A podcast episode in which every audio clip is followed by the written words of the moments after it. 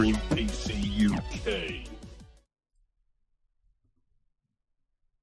Why, hello everybody, and welcome to episode 142 of Extreme PC UK podcast. I'm your host Nick, also known as Extreme PC UK, known everywhere apart from Elite Danger, where I'm Nick the Mouth.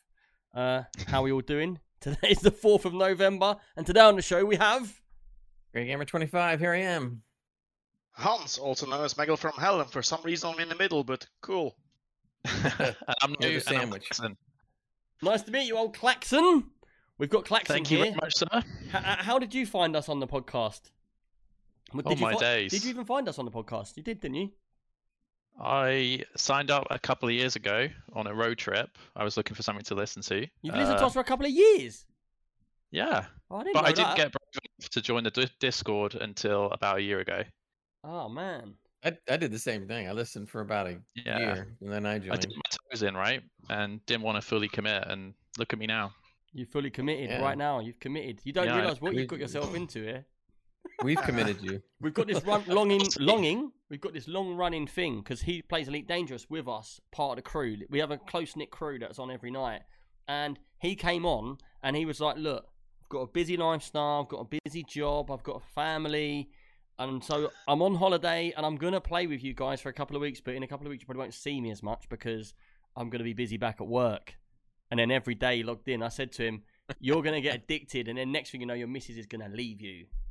And you're still here, but you haven't been left yet. That has happened. So maybe we know some other people like that that got addicted to Elite. And even though his wife did leave him, he's still playing Elite. Hardcore now. How is everybody? Everyone's all good, yeah? Yep, all good. Yep. Right, we've got a lot to talk about. The first thing I want to say is sorry, like I keep saying about the podcast, but things just keep popping up, man. It's got to the point where even Yoda, the other day, Yoda came up to us and he was like, we're going to do a podcast this week. And he was like, don't tell lies. You're not going to do a podcast this week.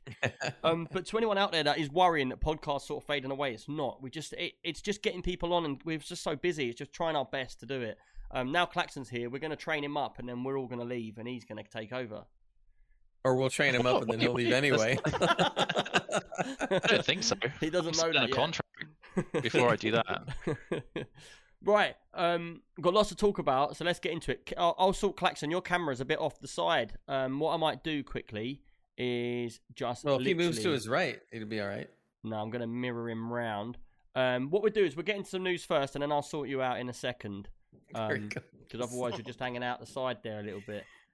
Right, so my first bit of news I want to talk about is, and I don't know a lot about it, to be fair. I'm not going to lie and say, I'm a proper expert on it, because I'm not right now. And if you can hear all the fireworks behind me, obviously it's bonfire night here, or the day before bonfire night. So I've got a trazillion fireworks going off outside. Nice. Literally, I just went out in my garden. It's like a war zone. You can't see through the smoke because they're coming from next door. And literally what's happened is, there's bits of fireworks all over my house, all over the garden. Like, it's just everywhere. It's like a bomb's gone off. So sorry for that. But yeah, I wanted to talk about the Intel 12900K. Now, where's all the AMD people now? Come crawling out right now. What do you think? Right. Hans, you probably looked into this more than me. What do you think of it? It's a good CPU. It's better than anything AMD has at the moment. They took, excuse me, they took the gaming crown back. For productivity... Apparently, it's about 20 to 30% better than AMD's flagship at the moment. That's about all I know about it. Also, DDR5 compatible, which apparently for gaming doesn't do a whole lot at the moment. But that's about all I know. Oh, yes, one more thing. It takes a huge amount of power. It was like 250 watts or 75? Something around that line. Mercy and White, cheers for that, man, for that prime sub. I really appreciate that, dude. If I'm quiet for a second while you're talking, I'm just going to try and sort his cam out because he's just got like an eyeball peeking in at the moment. Hey, winky eyeball. But yeah, no, the new AMD chip, I mean, I'm actually curious what the great things about the new AMD chip. Oh, Intel chip. The new named AMD chip? Is there another one? I said Intel. I don't have a problem with it. I think it's great. It's like I said from before, the more competition, the merrier, man. We only benefit from all this. So the crown goes over there. The crown will probably swing back on the other side eventually. And that's what it should be. It should go back and forth and back and forth. One thing that I did find a bit curious now is that everybody's talking about the 12,900K, right? But then you got the i5 12600K, which is actually better than my 9900K, which is weird. Yeah. Say. Hans, you might need to just pull your mic out a little bit away from your mouth. It's like you're just eating it a little bit there. But yeah, what I was going to say is, do you know what? I was thinking about this the other day. I'm on a 9900K, and I still feel like I've got a new processor. Like, I really do. Same. We got the same processor. I don't feel a need to upgrade. Yeah, flawless. Especially now with DDR5 coming out. But I'm not even running mine at 5 gigs. I'm running it at 4.7. Mine's at 5.1, I think, or 5.0. I'm not sure. Yeah, you get 5.1 out of them. Some people, like mine's a pre-binned, you can get 5.2 out of it, but it's with a bit of a push. And do you know what annoys me is, like, you push it that far to the edge, and then every now and then something gives, and it's like, then you get a blue screen, or it'll crash, or... you'll get something happening in a game, so I'll just leave it at 4.7 now. Yeah, but here's a question for you, Nick. Would you recommend to people to upgrade now if you already got, like, say, an 8700 or 9900K or whatever? Yeah, because you won't be able to install Windows 11, will you? You can. On those CPUs, you can, by the way. That's another whole story. Yeah, that's another story indeed. But, I mean, DDR5 is coming out, so is it actually worth upgrading now? It isn't, right? I'm not wrong in this one. Well, yeah, because the DDR5 motherboards can fit the 12900K in. Yeah, that's what I mean. So yeah, so is it actually worth upgrading? I would. This is at the time when I would upgrade. This is the best time to upgrade, because you're literally, if you've gone from the last gen RAM, so say when it from DDR3, yeah, to DDR4. If you got in, because obviously we're like the height of gamers. We're the ones that we upgrade just for the fun of it. But to anyone that's a normal gamer, and your computer is there, just like Gray, doesn't fiddle with his computer, it's just there to play games on, you know, that would be the best point to upgrade, because if you're upgrading when DDR4 came in, and you got the latest motherboard then, you know, however many years it is, 5 years or whatever, by the time you then get to this point, this would be the best time to upgrade, even though it's hard to get a graphics card, because you're basically only buying one computer each generation, so you're going up the steps perfectly in sync. So now would be a good time to do it. Personally, I've got a Maximus Extreme board here, which was one of the highest end boards for a little while. And basically, I've got a 9900K in it. So I don't feel the need to upgrade right this second. But to be fair, I would go to a 12900 and DDR5 because my motherboard has only got a Gen 3 on it, so I can only get up to 2500 out of my M.2s anyway, you know. I think mine's Gen 4 and now it's Gen 5, isn't it? Yeah, one thing I was going to say is Seagate, being the lovely people they are, me and Jansen are doing a build at the moment, so they sent me a couple of drives out to put in it, and they're like 530s, and these are 7000 read and write. Wow. Nice. You know, if you look at that, and then you look at my computer now, my computer, the max it can do is 2,500. This is at 7,000. So you're basically, so to speak, bottlenecked by your motherboard then? Not really, because it's not something that worries me. I only play games. It's not like I'm doing massive data transfers or anything. You know what I mean? I'm not like, if you was somebody who was doing like mass photo editing or something, and you had to bring in all this information, then yeah, you'd see the massive difference. You are seeing a difference in loading speeds and loading the computer and stuff like that, but You're not seeing massive gains where it's notable to you. When you load a game up, you don't go, oh, it's taken 10 milliseconds to load or to switch screens. Do you know what I mean? I'm timing it. But when you are doing like Photoshop or video editing or something like that, and you need to transfer data fast, you know, that's when you see it. When you're going from, like, Jansen was doing some rendering the other day, it was like 4 hours. But then from his old computer to his new computer, he's cut it to 2 hours. That's where you see the big difference, you know. But I would say 12900K, that's going to be a great CPU, man. It's going to be power hungry, but you said earlier on, Hans, at that level, who cares about power? No one cares about power consumption. Anybody that buys that CPU doesn't care about power drop at all. They want a Ferrari. Unless, of course, you're going to get you get Bentley. The NVIDIA 4090 next year. That's going to go to 600 watts. Then... Even then, people that buy the 4090, if it even is called that way, they won't care about power draw. Well, I'm looking at I've got the stats up here versus the 5950X. Who of you have got a 5950X? Is any of you? I have 5900. You've got a what, Gray? 5900X is what I have. You've got a 5900X. I could compare against that, but it's not really. I've gone. It does compare to both. No, but I've gone to the one that's got the most similar. So both of the Ryzen 9 5950X and the 12900K. Now, The frequency on the 12900K is 3.7 out of the box, and the Ryzen's 3.4. But as it's always the same with AMD and Intel, the Intel always clocks higher up, and it always overclocks higher. So where the Ryzen 9 gets to 4.9 on turbo, yeah, the actual the 12900 gets to 5.3. And if you go for all cores, so you're maxing all the cores level, the Ryzen will only get to 4.2, but the Intel will get to 5. That's but one thing here, Nick, they did something different with the cores now, eh? Mm? They got six big cores and 4 little cores now. Okay. This CPU. So the 4 little cores apparently, they're there to offload certain tasks that you're doing in Windows or gaming. I'm not 100% sure how it works, but it's a 10-core chip with 6 big cores and 4 little cores. That's a bit weird, but they're still on 10 nanometer though, right? It's not 7. No, I think it's 10 nanometer. Yeah. Yeah, it's not 7. And there's no plus on it this time, I think. Well, so, with all the stats, you was talking about power.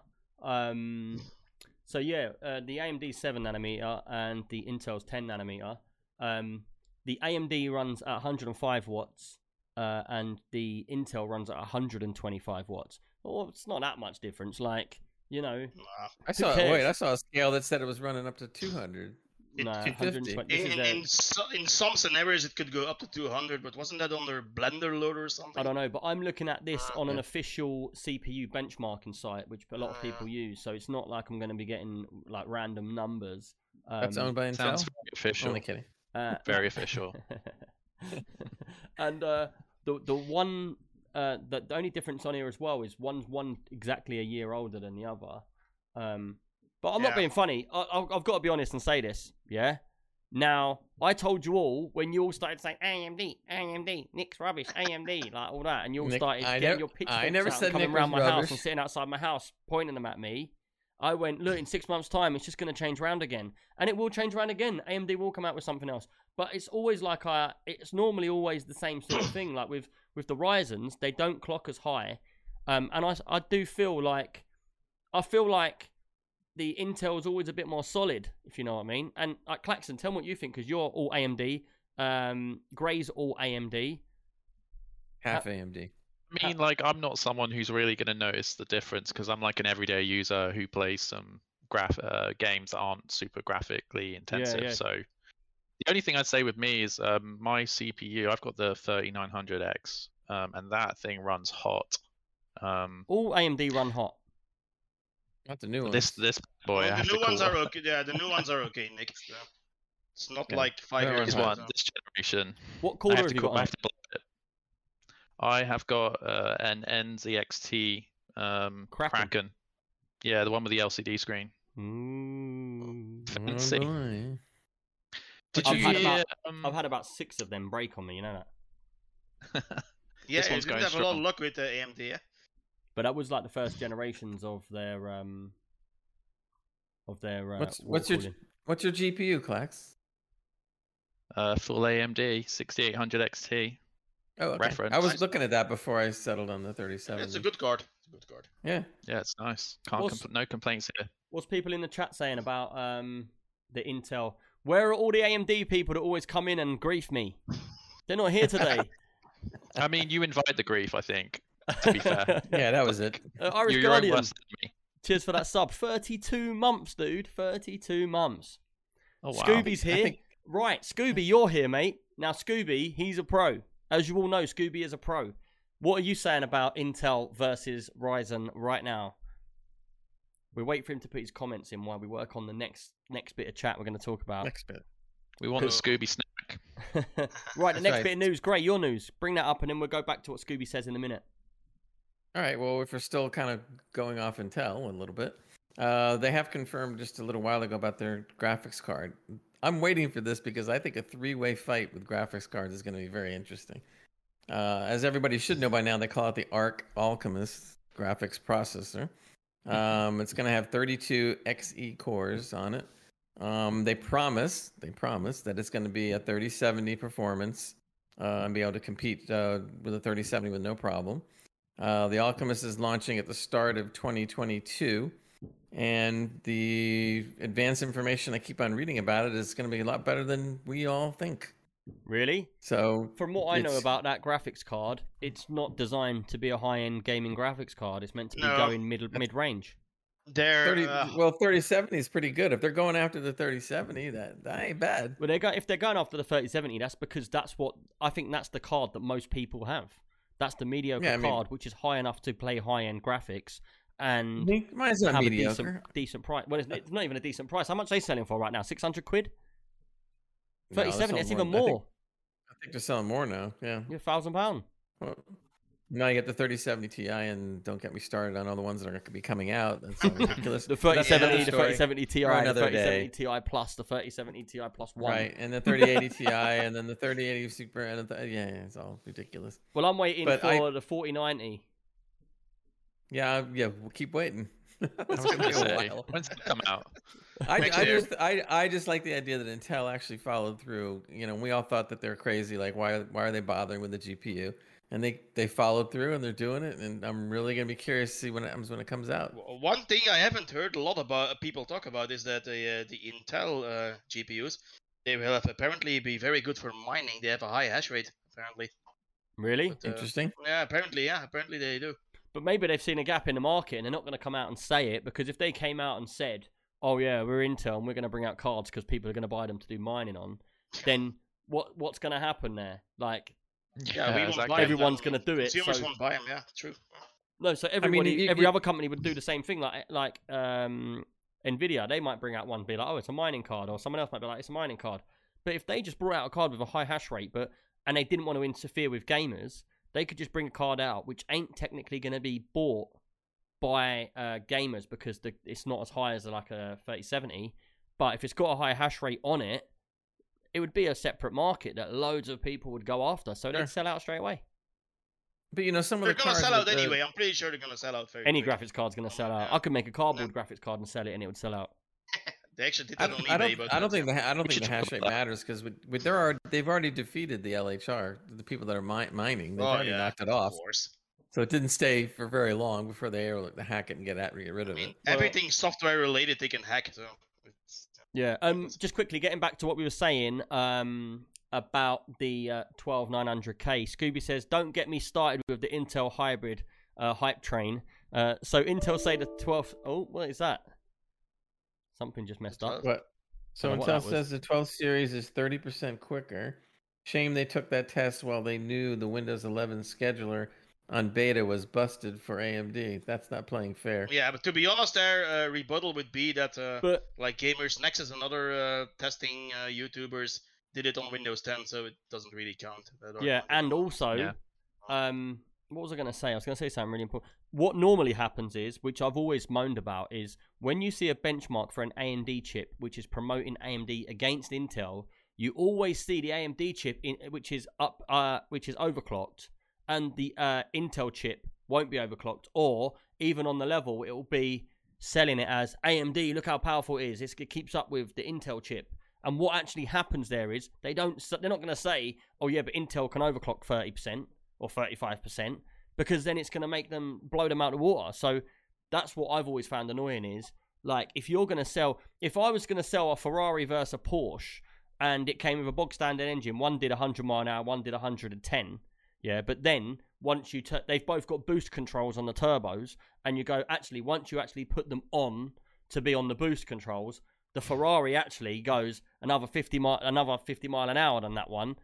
That's what you want to see when you're benchmarked. You want to see what the ultimate power of both of them is. Is that not true for you lot?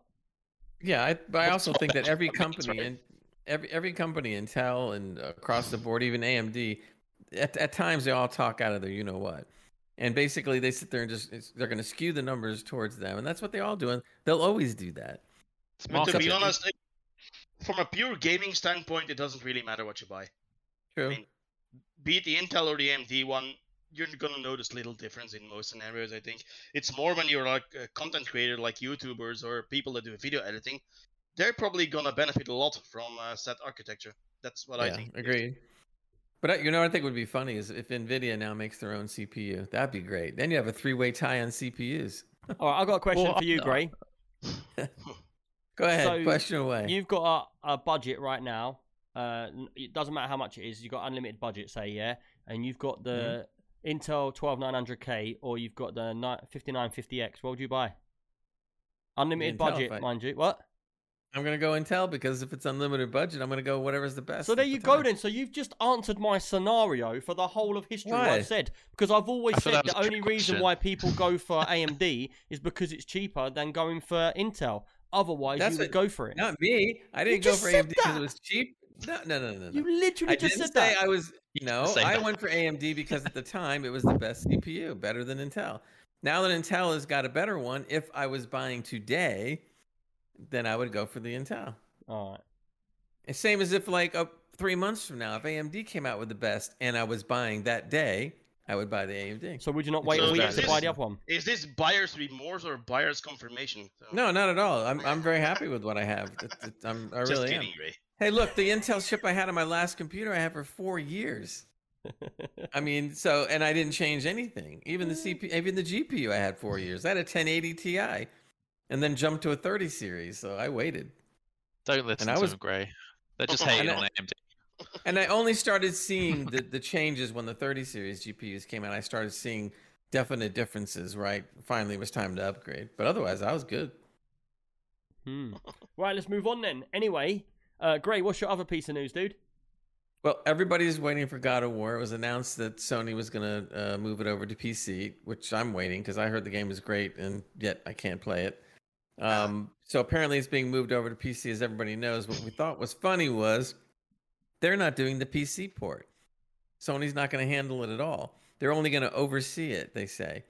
And they decided to get take a company called Jetpack Interactive to do the porting, which I've never really heard of them. The way you said that, they're going to take a company called Jetpack Interactive. That you just made them sound...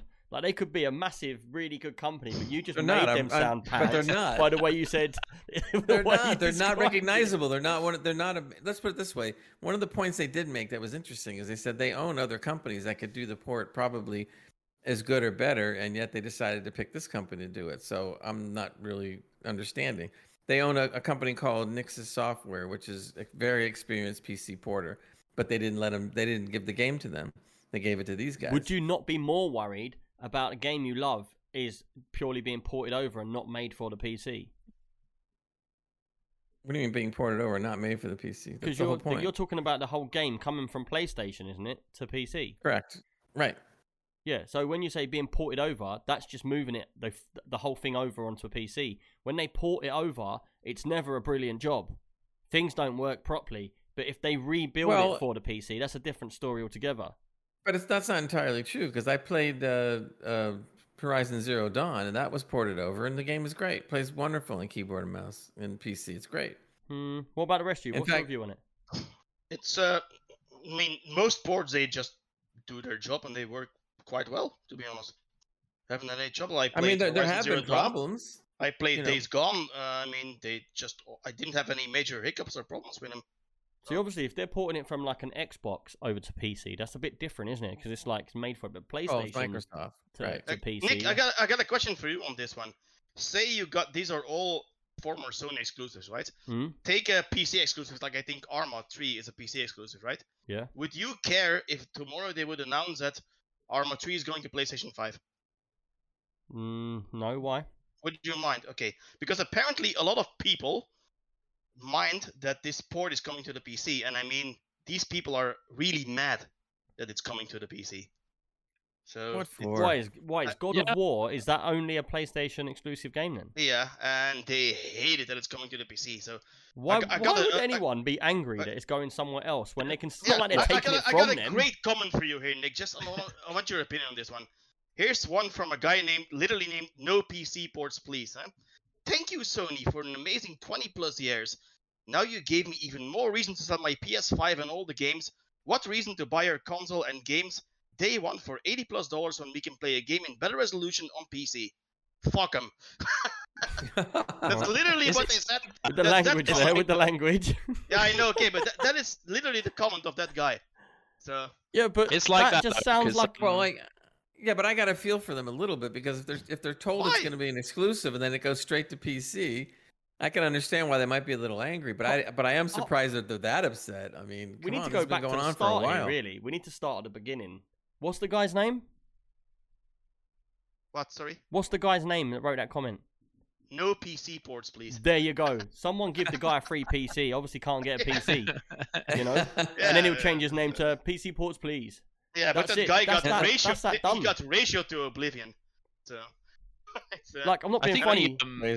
Sorry, go on. The big value prop of getting a PlayStation, right, is the exclusives. That's why they sell more than Xbox. Yeah, but they just can't stand. That's just from Uncharted, ain't it? That the exclusives are going over to PC. For some reason, they go into a frenzy just because that game is coming to PC or all the exclusives. How long has God of War been out? It's only been a year. 2018. Right? It's not like it's been so it's been a little longer than that. Yeah, so what are they crying for? It's been like 3 years. It's not even that. It's just the fact that if it was, if say Fallout, they started making. I'll tell you what, Fable. They're bringing out Fable at some point. Yeah, if they turned round now and they was like, look, Fable's coming out on the PC, but it's not going to be coming out on an Xbox anymore. Yeah, then I could see the Xbox people getting yumped because it's like this has always been on this console. I'm a console player, and basically. You've taken my big game I've been waiting for years, and you've given it to another audience. That would piss people off. But yeah, like that he's already got the game, he's playing it, and he's just being bitter because it's going somewhere else. He just sounds like a knob. Yeah, but there's a lot of these people. There's another commentator says, "Thanks for nothing, Sony. This is what happens when you put an American guy to rule a Japanese company. The guy has been mismanaging Sony for a long time." I'm not gonna say the rest because it's. I'm getting more worried that you're reading out all these comments. Right, it's awesome. I mean, I took a trip down the salt mines. I mean, it's yeah. So, I think the series is actually PlayStation's arse, right? Sorry, say again, Max. I was just saying, like Xbox lit a fire under PlayStation's arse as well, right? So it's even more competitive. Well, you know what? You know what most of them are complaining about, though? It's not the fact that it's moving over. I think that's just part of it. But the fact that it will play better on a PC, look better on a PC, and they're making it that way on purpose, and that's when they get angry. But if they're getting angry at that, then go buy a PC. Yeah, yeah. Plus, then also, I got a feel for those PlayStation, the normal PlayStation people, because if they want the next-gen upgrade to PlayStation 5, it's going to cost them €10 to upgrade from PS4 to PS5. To get 60 FPS and a little bit of better graphics. Hans, you might need to move your mic a little bit further away again, dude. You keep huffing and puffing. You're getting so passionate about this. That's right. Because it's getting round up. At the end of the day, it's like Mr. Lopez says: if other people's enjoyment makes you angry, you're a loser. So I'll stick with that. Yeah, I mean, first of all, every generation of console that comes out is getting more and more like a PC anyway. So I mean, pretty soon it's gonna be a PC totally. Well, an Xbox already is, isn't it? Oh, pretty much. They're all mini PCs. I mean, yeah. I just think it's funny that some people literally get offended by a game going to another platform. I mean, who cares? Yeah.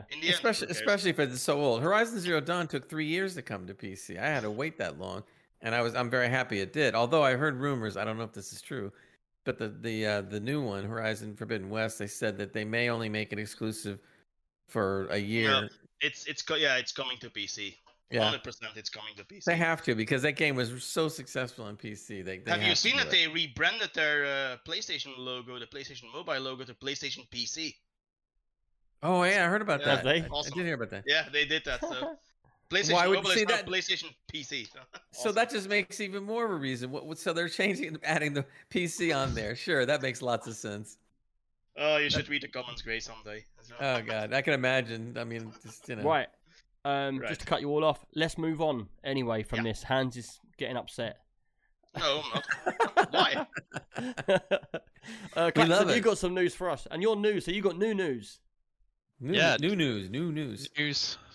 Squared. Yeah, I kind of wanted to get your viewpoint on. I read yesterday that ASUS are partnering with Micro Center in North America to help new PC builders order a build online, get all the parts sent to them, and then have online resources to help them build the PC. And it's kind of a direct competitor to NXXT, who a few weeks ago did the same thing. Yeah. I think it's a really good thing because it's basically helping newcomers. I'm glad you said that.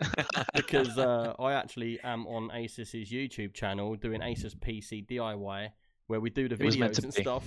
And yeah, and that is what that is. So basically, we do tutorials and stuff about PCs, and then promote the parts and the lists of what happens. Is basically is you look at the build that you like the look of, and it will tell you who's built it. So it might say Nick from Extreme PC UK built this. It's called this, and it's about this, and it has all the parts listed. And you can go straight to Asus' website, buy the parts, and then follow the videos how to do it. And that's what that is. NZXT, I think their one was a bit different, if I remember. Their one was just literally going and picking a build. Yeah. Like, it was just a bit like Part Picker. And yeah, like everybody else does. They just sent it out to you. But with Asus's one, I don't know about the Micro Center bit. I really don't know about that. But I know that their Asus, if anyone wants to check it out, Asus PC DIY is all different builders and people from the PC world. Not the shop, the actual world, and their views on building and getting into it and showing you tips and tutorials and stuff like that. But I just think the whole, like, and I'm going to be honest with this, for me, when I started modifying PCs and doing it, there weren't many people about. There was only a handful of people, and competitions were unheard of. Like, they were there, but it wasn't mainstream. You never saw people in them or anything. And I feel like over the last, I don't know, 10 years, it's become so big now. It's become something everyone can freely do. Everyone can just watch YouTube and learn how to do it. You know, obviously I'm building like really high end ones, so I'm going to the next level. Like I'm custom making parts and stuff like that. But to be a builder and to be out there and be an influencer and stuff like that, it's a lot easier to get into now. And all you got to do is make one decent PC, and you can literally build a PC like I've got sitting here. You can send it to Asus, or you can send it to NZXT, or whoever you want, whatever company, and they're more likely nowadays to go, oh, that's a cool PC, and then they'll promote it for you, send you free parts, and get you on board. I'm more glad that I'm out of that kind of like race against the other builders to try and get to the top of the pack, because like obviously I've got the magazine and stuff like that, but I sort of feel like I got out at the right time. I'm not out yet. I'm still building PCs. I'm doing one right now, but I'm not in that highly competitive trying to beat everybody else, because I'm already in with all the companies I need to be. I already know them, and I already got to that level. But I feel like it's just, at the moment, it's a mad rush for everyone to try and beat the next one, all standing on each other's heads, like, you know? But can we see for sure. A Nick model PC to come out soon? Can we see that? Full AMD build, I think. Stick your name on it, your picture, an LED do you know what? Screen if I did with your a build, picture. I've got no bias to anyone. Like, products that I use are because they're quality products. It's not because it's AMD or it's Intel. It's because I think the products are really good. Yeah. And I'm not saying AMD is no good. They are. I use AMD in two of the computers behind me, but they're budget computers. That's all I'm saying, you know. And if it was my PC, I would use the Intel. But if AMD took over, then I would use it, you know.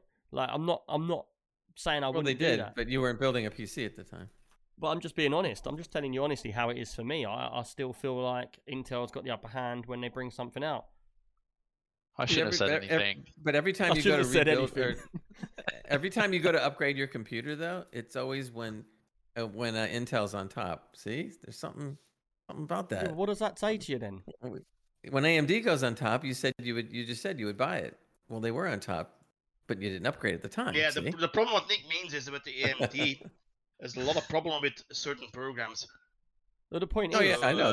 Intel is a more mature platform. That is what he means. But he answered his own question, because he said, when AMD bring one out on top, you don't buy it. That's because I know Intel's going to come out with one 6 months later. When you lot are going, oh, they've lost the battle, it's gone. And I'm like, no, just give it 6 months. Right. And in another 6 months, it'll go back and forth. And that's great for us. That's all I care about. The balance is great, right? That's why I want Intel to do great with GPUs. I think that'll be fun. I'd love to see them give NVIDIA run for their money. That'd be, and the others too. I mean, it would be great. Even Voodoo's supposedly coming back, but that's never going to happen. Scooby's gone on a rant. Let's see what he says. With regards to Intel, I can just but feel rather unimpressed with the 12th gen. They have split the cores into performance and efficiency, which in real terms means they have reduced the number of actual real cores to make those that remain run faster. That does not strike me as innovation. I welcome Intel finally pulling their fingers out their backside and doing something, but this still This is still a reaction release only because of the inroads AMD have made as they are feeling the pinch. And then he says, I'm sure that is. As an example of how underhand I find Intel to be, they have renamed their manufacturing process to the Intel 4 and the Intel 7, which are actually 7nm and 10nm respectively. So why use an industry standard when you can confuse consumers and try to get a few extra sales? Yeah, but what you got to realise there, Scooby, is that's marketing. That's good marketing. They're getting something which they haven't done. So they might not have done that yet, but they're still going to reap the rewards of it. That's someone in marketing that's just got a pay rise. It's true. It's true. I know it's true. That's the way it goes all the time. They do it all the time. Business isn't about efficiency, honesty. In the real world, big businesses like this, it's about turning numbers, you know. Although I do think AMD does a little less of that, but they're all guilty of it. I mean, everybody. Yeah. Especially NVIDIA. Jeez, don't even get started on that one. Here we go. Here we go, Grays on NVIDIA. I don't know why you got such a big deal with NVIDIA.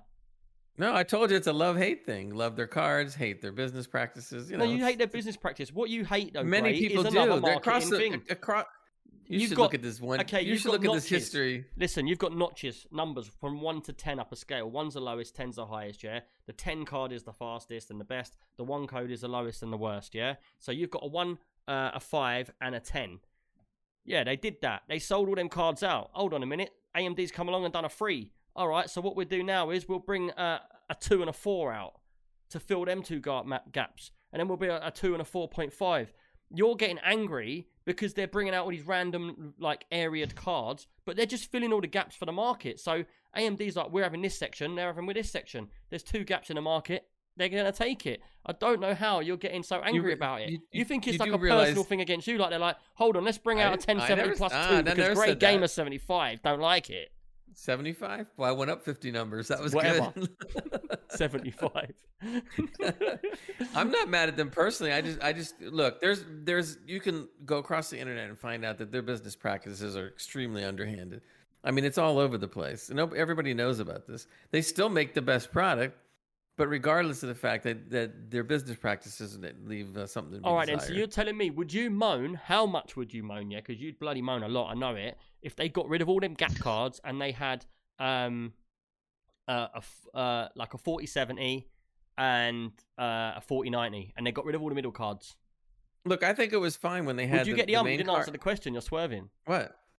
Yeah, I would love to see a lot of those cards go, except for the TIs. No, but I'm saying if it went the opposite way and they got rid of half the cards and you only had like two cards, low and high. Two cards. You'd get the wouldn't you?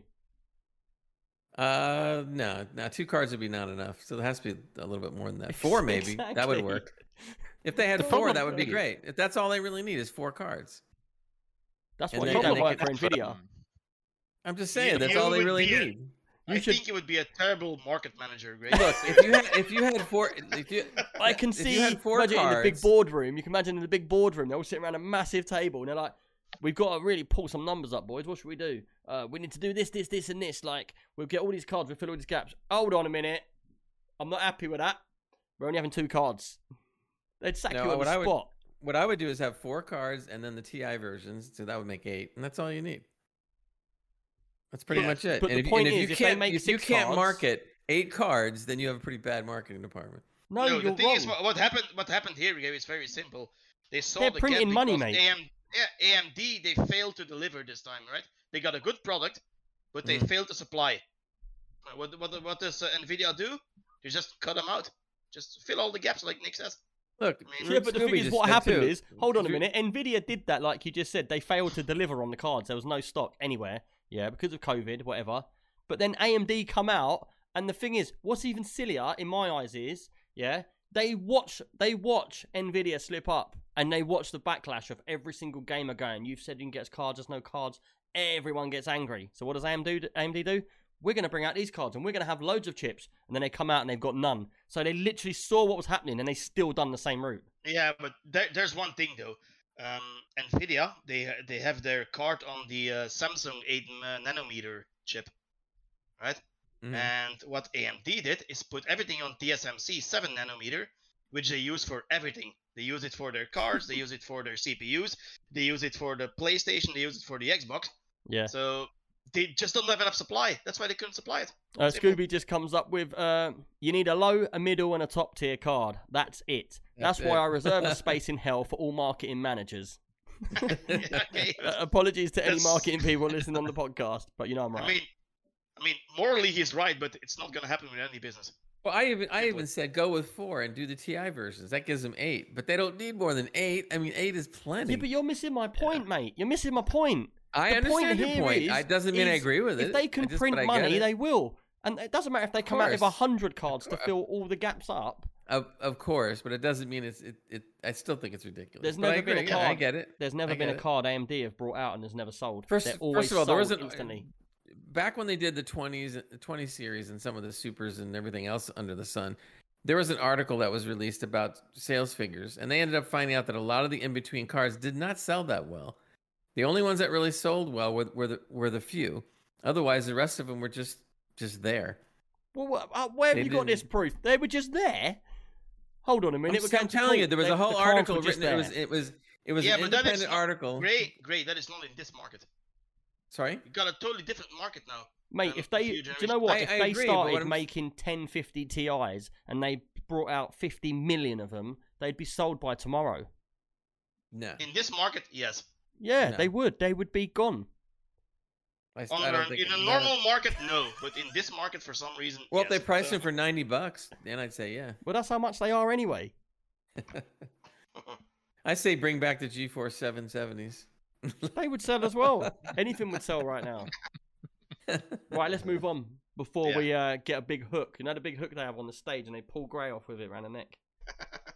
With first a big AMD hat on. First Hans is being pulled off. Now I'm being pulled off. Come on now. You're all being pulled off. This is good stuff. Your time will come, Klax. Yeah, exactly. I'm going to enjoy it. Right. Wait, I want to know what you guys think about the next thing. The Klaxon, go ahead. Go into the next thing. Because that sounds good. Yeah. I'm definitely not an expert on this, but finding it really interesting. So I think there was a EA and Ubisoft call to stakeholders this week with their earnings for the quarter, and they both mentioned that they're exploring blockchain technology in gaming. And what I found pretty interesting is the use of NFTs as in-game rewards. So I wanted to throw that out there and get your reaction to it. By the way, for some people that don't understand NFTs, can you just embellish? Well, I don't know either. Non-fungible tokens, right, that are built on the blockchain architecture. So I have a few artists whose NFTs I've bought myself, but I must admit I've not made a lot of money on them. So is this basically you get involved in their games and you get rewarded in this currency? Is this currency that turns into real money like any other Bitcoin you would mine or be given, or is this just purely to use from their companies? It's just from their companies, right? Because Ubisoft's going to be... So you're just scoring points to get free stuff, basically. Yeah, I mean, I guess I'll come out with the Ubisoft digital coin or something. Yeah, but they need to create their own cryptocurrency probably. If it's real monetized values on there, then that's fair enough. But if it's basically giving you rewards to use back for them, that's like the biggest cheat in history. Giving someone that feels like they've got something worth something, but where you can only use it with them. So you're basically in a vicious circle of using their stuff. You're just a machine making stuff for free. That's part of the marketing thing that we all love and hate. Sorry? It's electronic arts, so let's be honest. It is electronic arts, isn't it? That done what's it called? Star Wars, where it took you something like £1,000 to unlock every character in loot boxes or something. You had to play it for 1 million hours or something. But Battlefront 2, I think that was. Yeah, that was the killer. Man. The other thing is for loot boxes as well, didn't they? Oh yeah. I mean, the U.S. The FTC got after him and stuff. It was pretty bad. They probably lost billions on that whole thing. Anyway, on the NFTs, it would depend on what kind of NFT. Like over here, I know you guys don't really watch the NFL, our football thing over here, but they have a whole NFT thing where players now are going off on their own, like Tom Brady being one of the most famous. So he takes a ball that he just threw 600 touchdown passes with, and he puts it up as an NFT, signs it in the whole 9 yards and everything. That's a little different, because if you're getting something that you know is going to go up in price, there's no way it's not going to, then that's cool. But how do you know what they're going to do? They're going to give you a Ubisoft coin? Yeah, I'm running after that one. I'll go after that one tomorrow. It's never going to be worth anything. Yeah, and they're doubling down on it. Eh? They're saying, actually, this is the future of gaming. Oh, yeah, right. So... It might be the future of gaming, just not with them. Yeah, that's not really ideal. Look, if they came out with a video card that could sit there and mine a bunch of digital coins and not damage my game while I'm playing it at the same time, I'd think about it. Oh, because there's an idea. Bring out a card, double up with NVIDIA if you're a computer game builder, yeah, like them. Join up with like NVIDIA and say, instead of letting people mine bitcoins and stuff like that, let them feel like they're mining a not real coin from us to get free games with, and then get them both on board to sell one for the other. It's good. You're going to see a lot of this stuff happen if it goes this route. It's going to be insane. That's the prediction. Wait 6 months or a year. It's going to be nuts. More like it'll probably go right in hand with Ubisoft's live service, right? Their live service garbage that they're doing. Oh god. So you watch, they're going to do live service and they're going to tie in their own blockchain coin to it. It's going to get ridiculous. I see it coming. But this is the way the world's going. Everything's going this direction. You know, like the English Treasury, even they are now working on digital currency, which will eventually take over. I think money. Just about every country is doing it at the moment. Sure. Yeah, to be honest with you, that was going to be something that was going to happen anyway. Yeah. I'm not a lot of... 95% of the altcoins out there are garbage, but the point is that it was going to go digital someday. So the banks are all just jumping on it now. That's all. No, they're not jumping. They're jumping on it because they feel like they're losing out, because money's becoming open to everybody. Everybody. Oh, the banks ain't losing out. What all the big wigs used to keep to themselves is now, it's a way to get it everywhere, and that's what they tried to do. Was it Elon Musk that come out and he said, like, when he first started with the bitcoins and everything, he said, look, this is something where I'm going to give this to everybody, so you can all do what the people that are at the top do. And literally, that's what's happened. We're all making money, and no one likes it. Governments are thinking, what's going on here? All the money that we're getting, now they're getting between themselves. They want to rake it all back in. And now what comes around goes around the game. See how this stuff interfered with our gaming? I don't know. Man. I think what they should do is they should put out a game that... It's a digital currency simulator. There you go. Come out with that. So now you get on the game and it simulates you doing mining for digital coins, and you aren't really mining for anything. Yeah, exactly. Hey, Trevor, there's been a simulator this week in the pod. Boy. Anyway, that was another interesting. But anyway, right. Let's move on. That's enough talking about bitcoins. I'm not complaining. Mine are doing all right. So are mine. And Gray, you can't complain. Nope. Yeah, but see the top three or until four or five until the tax man knocks on your door. You know. That's coming also. That's already there's already laws passed about that. Gray's like that lockdown. Everything just shutters come down. You already have to report that. So yeah, they're already in on that one. They're not gonna lose that. You're going very red, Gray. You're going very red. How many games have you bought? Who, me? Red, I don't buy anything, man. I just do the Game Pass. $10 a month, but I do the Game Pass. $10 a month. If it's not on Game Pass, he's not interested. Recovery. It can't be bad. Beat that. It's just right, so let's move on. Let's get into some games. It's an hour. We've been talking about all this stuff, and we ain't spoken about any games yet. Right, one thing we got to talk about, and I'm really sorry because I haven't had time to play it because I've been addicted to Elite Dangerous. But I was meant to play Age of Empires 4 and I didn't do it. So I let these guys play it anyway. Gray's, he claims he's played it for probably about 20 hours. He's played it for probably about 5 minutes. No, I didn't. So how many have you done? 12 hours, I reckon. So you can talk about it. He's the king. He's the king. You can start it then because you play more hours and we'll chime in. What do you think about the game? Sure. Does it match up to the name? Is it as good as the last ones? I mean, it was much better than number 3, but that wasn't really hard, right? I've enjoyed it so far. For those who don't know, it's a game, Game Pass Day 1 release. It released last week, so you can get it on Game Pass.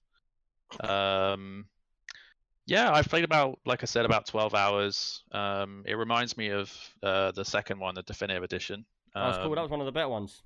Yeah, yeah, exactly. One. That was the best one. Yeah. So it's kind of built on that gameplay and rules. The only thing I found a bit disappointing is there's not many factions, and some of them are kind of a bit recycled. So you've got the Brits and the French and the Chinese. But to be fair, the game's going to be... This is what I always say about games. Sometimes you want a game to be the same but newer, with better graphics and bigger, but you want it to be the same. Right. You don't want them to add all this crap into it and do all these new things. Because a lot of the times games will add a feature in that no one likes just because they need to add something and bring something new to the table. But with Age of Empires, you like what it originally was, but it was old then, and you just want to see it now with, like, photorealistic graphics and on a scale that's much bigger, so you can have like more factions in a universe sort of thing. Do you know what I mean? Yeah, I do think those are coming. They're gonna add more buildings online. Yeah, yeah, they're gonna add more races as the game. Yeah, as the game goes on. There is 2 new races. One is the Mongols. I forgot what the other one is. But what I thought was very interesting is I read an article, and based on what they're able to tell from surveys or whatever, 97% of the players are playing the Mongols right now. Which is weird. I haven't played those one yet. Because they said it just because of the pure fact that it was new, and it was quite different for the AoE world, because the Mongols do not set down any permanent structures. They completely tear up their structures, put it down, annihilate people, pull it up, go somewhere else. So they're constantly on the move like the real Mongols were. So that's what they adapted into the game, and AoE has never done that before. You always have your base, you build your base, you don't move your base. Not anymore. The Mongols can move all over the place. So that sounded really good. I haven't played that race yet, but I can't wait because that's quite different. Cheers, Cider Bob, for 100 bits, mate. Hope so that right there is interesting. But I thought, Nick, you made a really good point. If I really liked Age of Empires 2, which I did, and they're bringing out something that's real familiar, I don't blame them for it. Some people out there are going like, "Oh, it's just a carbon copy. Who cares?" Yeah, you're always going to get people that are not happy with anything. But you've got to realize the base game, what that game is. There's not a lot more you can do with that kind of game. It's a game that's, I wouldn't say outdated because we still love them kind of games, but it is in a way, because it's a game that was, when that game came out, that was the peak of graphics. That was the peak of that kind of mechanics. You couldn't get any more on that game disc than what was in that game. But whereas nowadays, like I always say, you can download an infinite amount of data, so you could be as big as you want. You could have, like... there are new things they could do. Like, you could have a real size world, and then everybody is a faction on that world, and you have 100 players playing on the server. Like, but the thing is, like I said, if you change something too much, you're only going to get more people complaining. And why would you? That's a game that's very, very simple to make. It's very basic. It's very straightforward. Everyone knows what it is, and everyone likes what it is. So why would you go out of your way to change it to something different? Look what they did to Fallout when they put multiplayer on it. What were the backlash they got from everybody was terrible. Everyone went mad. They were like, we just want the same thing in a new area. That's all we want. And I think if they had changed Age of Empires from what it originally was, I think that's where you'd have got a problem. For me personally... But they did that, huh? They did that in the third one. It was a completely different game, and it was really bad. That's why no one liked it, right? You know, it's like when Skyrim went online. No one liked it. Oh, God. Don't get me started on that. You know, it's a game you want it to be the same as what it was before. But for me, I haven't played Age of Empires 4, and I will play it for next week. But for me, what I hope is it's the same thing, but with photorealistic graphics, or much better graphics. The way the cities and stuff work, I want to see that being more advanced, so I get more control over things.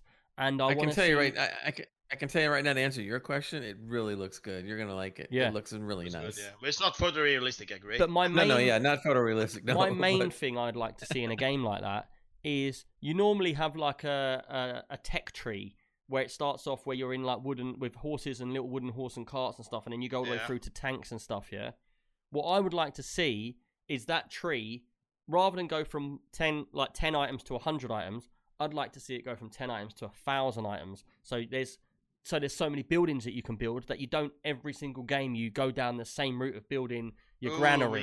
That's not in there. Great. And then you build your houses and then you build your food. And I want to see it where it's got variations. So it's like, instead of building one food, it's got 20 different types of food and you can pick which one. So you've got a variation of gameplay.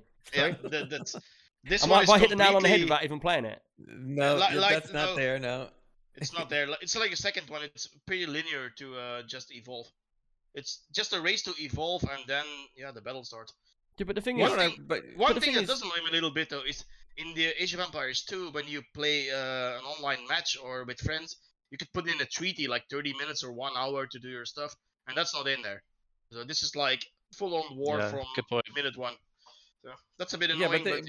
Yeah, you know what I thought was good, I've always liked about these particular games, is that you can also set all different types of parameters, which I always enjoyed. So if you didn't want to start at age 1, you could start right away at age 2 or 3 or 4. You can handicap an AI player or make yourself better, or you could do so many different things. And I was hoping that that was still going to be there. And when I looked at it, it was great. It was like all there. I'm the opposite. I like to be able to control whatever I want, make it as whatever I want to do. At the very beginning, like I want to start from zero every time. Yeah, that's what I do. But that's at the beginning. Later, as you play it more, when you can change some of these things at will, it's great. But to be honest, in games like Age of Empires, I never play the campaign. See, I always play online or with friends. Really? Yeah, that's what I do. I always play the AI or people. For me, I've always liked turn-based strategy over real-time strategy. Really? Yeah, because Civilization. They're both good. I love it. Do you know what? The best Civilization I ever played, I thought. Well, obviously, you've got Civilization, is it 5 or 6, which is the one that's got all the add-ons, the gold version, everything. Yeah. That was amazing. Yeah. Don't get me wrong. That's probably the best one of all of them. But did you ever play it on the Xbox? Anyone play it on the Xbox? Mm-mm. No.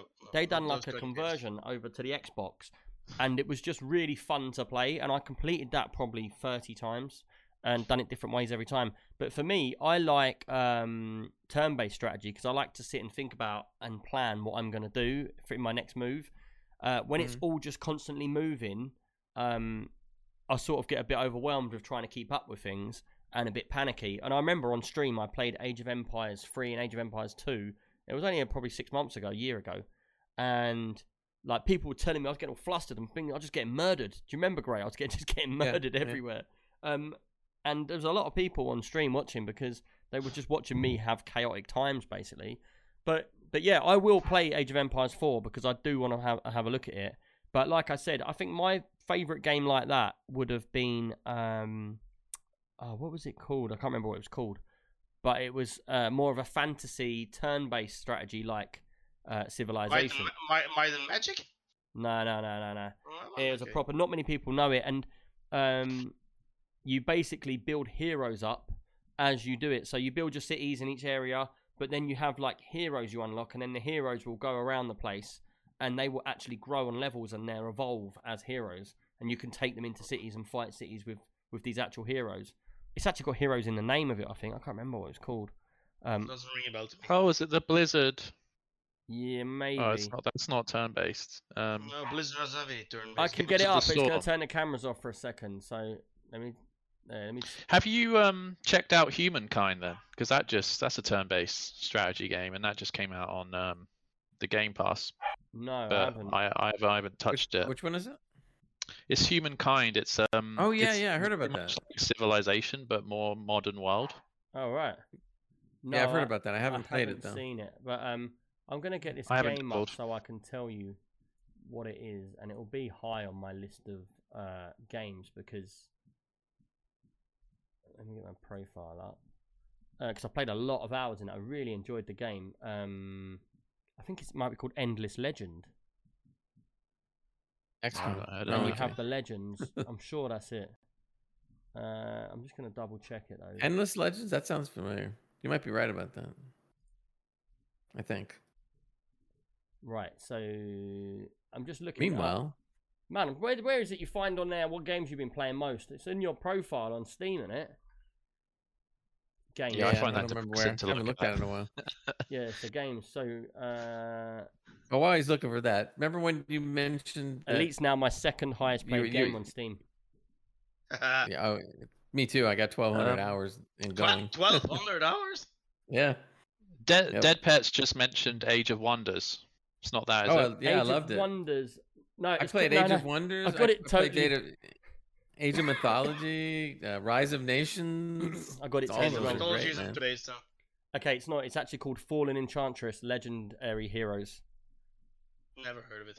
It's really good game, either. Man. Really good game. But it was a legendary hero. Can't be. We never heard of it. Bit.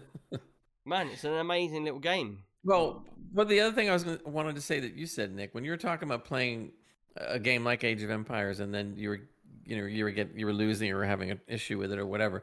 That's the reason why that the customization is nice, because I've had those issues too sometimes, because I'm not a speed player like some people are in that game. Yeah. So I'll sit there and I'll set up the parameters so that I can have fun. I don't care whether people accuse me of setting this on easy or this, you know, whatever. I don't care. I just want to have fun. So I'll set it up to where I know I can compete but not get pissed off. So I enjoy it. That's why I like the customization. Scooby really does come in handy. The original UFO Enemy Unknown, best game turn-based strategy ever. Yeah, that is true. Yeah, I played that for 20 years. The new ones weren't bad either, but that was good. Nah, but I love turn-based too. Nah, but if you don't know the original UFO Enemy Unknown, you can't go back to them days when that game came out and you played it for the first time, and you can't have that nostalgia of what it was like to sit down at your old school PC as a kid, play through the night on your own, no one around. And that's like the idea. No, listen, the idea back in them days, like now, if someone says to you, I'm going to build a computer game and it's going to have 100 items and you can go into this world and you can go into 3D and you can go and do this and you can go and do that. You'd be like, yeah, cool. But this, I'm talking about when I was like 10, 12 years old and I'm playing a game that's in 3D. And 1 minute you're on like the geoscape on the world and you're building bases. The next minute you're on the floor at a random location and you're fighting aliens and you're stealing their weapons, taking them back and researching them to use against them. It was amazing.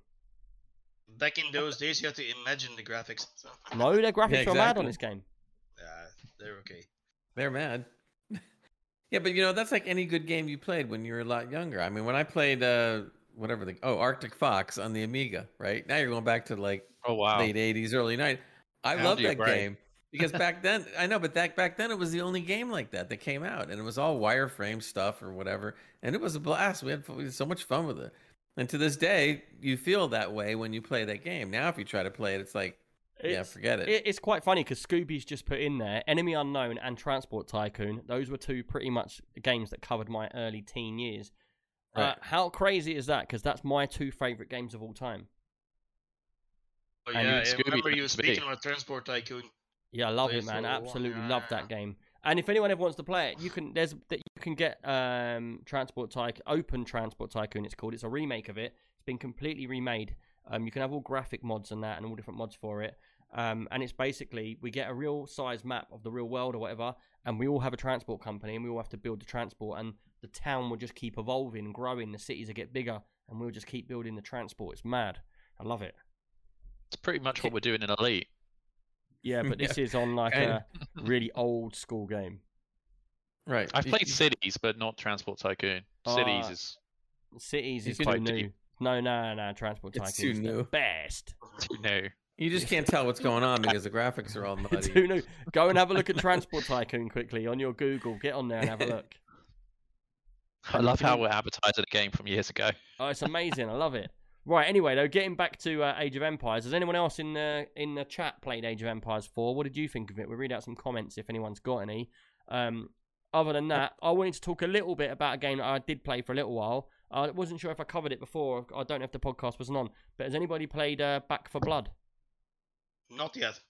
Yeah, there's a couple of community members that played it. I haven't yet, though. All right, that's really... Has anyone played Left 4 Dead? Yeah, isn't it the... spiritual successor or something to Left 4 Dead? Yeah, so basically Left 4 Dead, and I was going to say this to you earlier, Gray, because you were saying how in games like Age of Empires 4, you want to be able to choose the Iron Age or the Golden Age or whatever, and you can select what year you start and all that. I'm the total opposite. I hate that idea of that. A game that's open to do what you want, I'll be bored of it in a flash. There's nothing for me to gain. There's nothing for me to try and achieve. I'd switch it on and be like, this is boring, and I'd get straight off. Like, and that's no lie, yeah? Now, the original Left 4 Dead, it's a very, very simple game. Simple as they come, yeah? The idea is the world's infested with zombies. There's four players. You don't get to... the first person that picks a player gets that player. There's no other way to do it. You just pick your four players. And it's four-player co-op. And all you do is literally you go from A to B. You try and get to the safe house. Now, what I didn't like about the original one was... you could do what you was talking about. You can pick any level at any point. There's no reward for actually completing a level. You do a level, so say you've got level one is going from say the middle of the city, and you're coming out of a town to the beginning of the park, and from the city to the park is run number one. Run number two is from the park to the boathouse. Number two is from the boathouse to the boat. Say these are all little like mini runs, and your job is to get from A to B on each run. And what it is, when you're playing the game, it will have a list, so you can do Act 1 and it will be City, Act 2 Park, Act 3 Boathouse, or whatever, yeah? And the game is just literally you run through and you have to get to the safe house. You don't have to kill zombies if you don't want, if you can make it through. And as you go through, there's like rare zombies and different zombies, there's clown zombies, but it's just a mad, crazy run. Like, so me and you will be running. If I get shot and I go down, you come over, I will be on the floor shooting my guns until you come and get me. They'll be scratching at me, and if it gets too low, I die. That's it, I'm out of the game. You carry on. And all you had to do to complete each run was get to the end of the run and get in a safe house, shut the door. Now, in the original, you could pick whatever run you wanted. So you could do the first act or the fourth act or the sixth act. There was no progression, there was no reward. It was purely for fun, and I think purely fun games have gone out the window nowadays. And you should just go through playing any level you want. You'd have your mates on, you'd sit in the house, you'd be like blah, blah, blah, and you'd play the game. Now they've brought out Back 4 Blood. The graphics on it is absolutely amazing. I love them. And what they've done is they've brought the same game back. It's exactly the same. It looks exactly the same. But what they've done on this one is you have to work your way through the runs, so you get rewarded. So if you play the first level, you need to get to the end of that level to get it to save. Otherwise, when you come back and you play it again later on, you've got to start again and you've got to do it again. So you're getting some kind of reward by getting to the next level. And it does give you that feeling of being with your mates when you was a kid playing a computer. Oh, do you want to come around my house on Saturday? We'll play Left 4 Dead or whatever. It's a bit like that, because you're like, oh, let's just we'll try and get to the next level. And then when you've played it, you feel like you've got an achievement because you got to that level, you know? But what they've also done is, in the first one, if you was playing the game, you would just find a gun. There's no upgrading or this or that or buying. It would be literally, if you find a handgun on the floor, you pick it up. If you find an Uzi on the floor, you pick it up. You've got it for that period of time until the end of that match. And as you went through the games, if you found a shotgun, you'd be like, oh, I got a shotgun. In the new one, what they've done is you can upgrade all your guns. So you can pick a gun, and at the end of the level, you find money all around the level.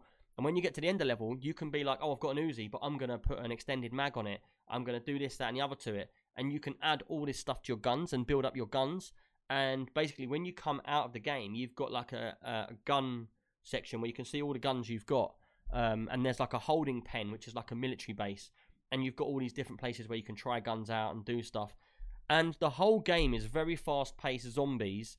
And like I said, it's all about getting to that final point. And it's 4-player co-op, and the game is just well good. I'm well up for playing it if anyone wants to play it. A few people in the community have been playing it, but Back 4 Blood is like really fast-paced zombie action. You really feel like you're going into the zone and shooting everything, you know?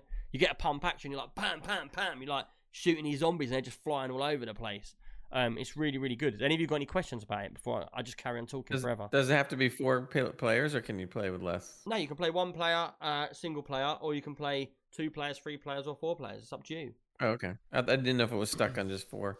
I only played it for a couple of hours. I'm willing to try it. And I have it downloaded, actually. Yeah, it's a really, really cool game, man. It's really got that feeling of making you want to come back and go further, you know? Like, get to that next level. It's not like a chilled game where it's like, well, if we don't make it, don't worry, we've had a bit of fun. It's like, I'll be shouting, Gray, what are you doing, man? Why are you not on the minigun? The minigun's in front of you. Why are you not using it? That's what it's going to be like. Immediately thinks I would not be using the minigun. I can imagine you being there being like, I don't know where the trigger is. You're coming from somebody that plays the heck out of Doom and Doom Eternal. Yeah, I'll be handling the guns. Do you know what? When I was younger, we went to the BMX track. This is totally off subject, but it just sparked it in my mind. Me and two of my friends went to the BMX track. We was probably about 15, and my mate tries to jump the last 3 bumps, yeah? Breaks his leg, has one of them, what's it, compound fracture, is it, where a bone comes out of the skin? Oh, yeah, great. So he snaps his leg in half, the bone comes out of his shin, yeah? He's laying on the floor screaming. So, and we're in the middle of nowhere. So I goes to my other mate, who's younger than us. I said, look, mate, go to the phone box and ring the ambulance. He needs an ambulance now. He goes off for about 15 minutes, yeah. My mate's crying on the floor. He comes back and he's like, I said, you ringing me? He said, no, I couldn't ring them. I was like, why? He said, I ain't got no money for the phone box, man. Well, meanwhile, my other mate's on the floor with bits, his leg hanging out, the bone. Oh, it's funny. Hilarious. Oh, man. Did you, your mate made it, right? Yeah, yeah. Just need some closure on that. But it was quite funny, though, because he went he went into hospital. He was in hospital for 2 months, yeah. And what they'd done is they operated to get the bone back in his leg and everything. But then, have you ever seen it in films where they've got, like, the plaster around the leg and then they're hanging weights on it and there's, like, a string and the leg's it's up and it's being hung and to keep it in position? And I walk into the hospital and there's a little kid in there. He's probably about, I don't know, 7, walks up to it, pulls on all the things and rips all his leg up, and he was in there for another month. Oh, Jesus. My God. Such luck for this guy, man. He's like Frank Spencer. We need to incorporate that into a video game. Yeah. That would be like, you know. But anyway, Back for Blood. If anyone's got any questions, I have another question. So if you're playing with 4 people and one of your guys dies, does that mean he has to sit there and be bored while you guys finish the game? Yes. Yeah, so when you get shot... Oh, man. So say there's 4 of you. This game is a game where you really need to be back to back with 4 people and you're all shooting outwards and you move as a unit. Like, that's how it's got to be done. If one of you decides, oh, I'm going to go for the glory and goes off, they're getting done, mate. They're getting completely done, taken out. There's no way. Like, and we played it and all 4 of us split up and like 2 of us, one's dead over there, one's dead over there. And I'm like, come and pick me up, come and pick me up. And he's like, I can't get there. I'm swamped by zombies. And we're all shouting at each other. But what happens is, if the zombies get me to a point where I die, I will fall on the floor. When I fall on the floor, I will go red and I have a red circle around me. So everybody on the map, like the other players, can see, like, say there's like 10 buildings there, they'll see my outline in red that I'm on the floor, and it will say such and such has gone down. Then what happens is, the zombies, whilst I'm on the floor, I'll have handguns at that point. I can shoot my handguns at them, a bit like in Borderlands, but you don't jump back up if you kill one. Basically, all the time I'm shooting, it stops them scratching me more and more. But if they scratch me, my life will start, like, I've got an extra life, and that will go down slowly. If you guys don't get to me in that time, then what will happen is I'll just completely die. And if I completely die, I'm out of that game until you either get to the end of the level or we start again. So as your teammates drop, you're like, ah, man, he's down. So you do try and go back for them. But if you get halfway back and they're like, I'm a goner. They're like, save yourself. You just turn around and you run off, and they just, like, peril there. Like, on their own. So in that game, it would be legal to shout at Gray. We shout at Gray anyway. Actually, you know, it'd be really cool about that game. But if it could be done, is if you actually die in the game, you come back as a zombie. No, they've done that. That's been done before. What was that? That was in Call of Duty. They did that. That would be cool. But that's what they did. Because then you can still play the game, but. Yeah, because in Call of Duty, what happened is if you went into Warzone, and if you died, you'd have people, and if you got shot, you turn into a zombie. And then as a zombie, you had to find your way around the map to find an injection to bring yourself back as a human. But when you turn into a zombie, everybody that's on the map can kill you pretty quickly, and you show up on the map as a zombie. So you're then trying to either... You can come back by killing another human being or by getting an injection. And if you kill another human being, so you go and attack other people, but you've got this, like, super jump. So you jump well far and he'd land on someone, scratch them, and then you'd come back to life and kill them. They'd become a zombie and try and get you. So it was going backwards and forwards. So essentially they have a zombie vaccine. Yeah, so that was pretty cool. I did love that game mode. But in this as well, what the new feature is, what they've got is they've got cards. So you're allowed something, I can't remember the proper numbers because I only played it briefly, but you get, like, so many cards you're allowed for a build. So you can actually build a character. So it might be that I start the level and I've got 5 cards to use, and I use one that gives me 10% reload. One will give me 10% more life. One might give me an extra recharge if I've got 4 players. And there's loads and loads of cards, just like how you'd imagine in Magic, like the Gathering or something, like all these different specs. And as you go through the game, you can unlock all these, like, these loads and loads of cards, and so you can build a build on a character. So when you start that game, say there's 4 of us and we all want to build a character for multiplayer, we could put all of our cards as, oh, if you've got 4 players, then you can do this. And so you can build builds for yourself. You can build builds for multiplayer. You can build builds for aggression. You can build builds for defense, you know? And that's cool. And so what it's technically done is it's given you Left 4 Dead, which used to be so fun, but it wasn't that replayable. And they've given you something that you can work forward to get to the end of the game, and when you complete it, you can be like, oh, I've completed the game. Or you can keep going through it and through it and through it and doing more and more and more. But I really liked Back 4 Blood, and if people are up for it and we get like a night, then I'm happy to get a few people on. But you two both yawning is, am I boring you? Not fun of it. I'll play the game. Was it that boring? No, actually, the part that I liked about what you mentioned is that you can actually build your character up. That's different. Yeah, because I know you do like to build a character, Gray, don't you? Love to have a build. But what scares me about that with you is I don't really want 500 emails of builds and characters and upgrades and downgrades and yeah. Keep those to myself. Yeah. Look who's talking. You're engineering ships in Elite. You used to say, oh, never do that. Or... He's going to hold this. He's going to record this clip now. And the next time I get an Elite Dangerous, say, Greg, can you show me your ship? He'll be like, no. But like, come on, Greg, man, don't be like that. He'll be like, no. Oh, it's already been that way since when you first started. You started going, I don't want any help. I don't want any money. I don't want anything. 3 days later, send me all the money you can. Money, money, money, money. Yeah, but I did. You got to be honest. I did say to you though. I said, look, it's very early on in the game for me. I want to just like get used to the game before you overwhelm me with money because I don't know what I'm using it for, and I need to know where I need it. It didn't take you long with the money, man. It only took a couple of days. But you can't talk, like... Klaxon. You're my witness. In the last 2 weeks, has Gray brought any money to the table? No, I was King Mooch for the last. Hold on, one at a time here. To be fair to Gray, he personally funded us our first month of the game, so I feel like I'm just paying him back. I feel like I've outgrown him. I don't need his money no more. No, I'm just joking. I have helped so many people in the game. You wouldn't have had your fleet care without us. I'm not going to go on about Elite because I know people get annoyed when we keep talking about Elite all the time, but the game's going amazing. I got my fleet carrier and. Man, the community we're building is amazing. They I've got to admit, over Star Citizen, me playing on my own and having a community in Elite, this is a lot better. We are getting well involved, and if anyone wants to get involved with us, let us know. And remember, everybody that's listener, Scooby's giving away the Elite Dangerous PC. It's going to be at the end of this month, I think. And basically, all you got to do is get into our Discord. There's the link. And for anyone listening, just go to extremepcuk.co.uk and there'll be a link there for Discord. Just click that. It's totally free to get in it. Go into the Scooby room and just leave a comment. You could just say, call build, whatever, and that will enter you into the competition. And Scooby's he's not here this week, but he's currently painting the PC.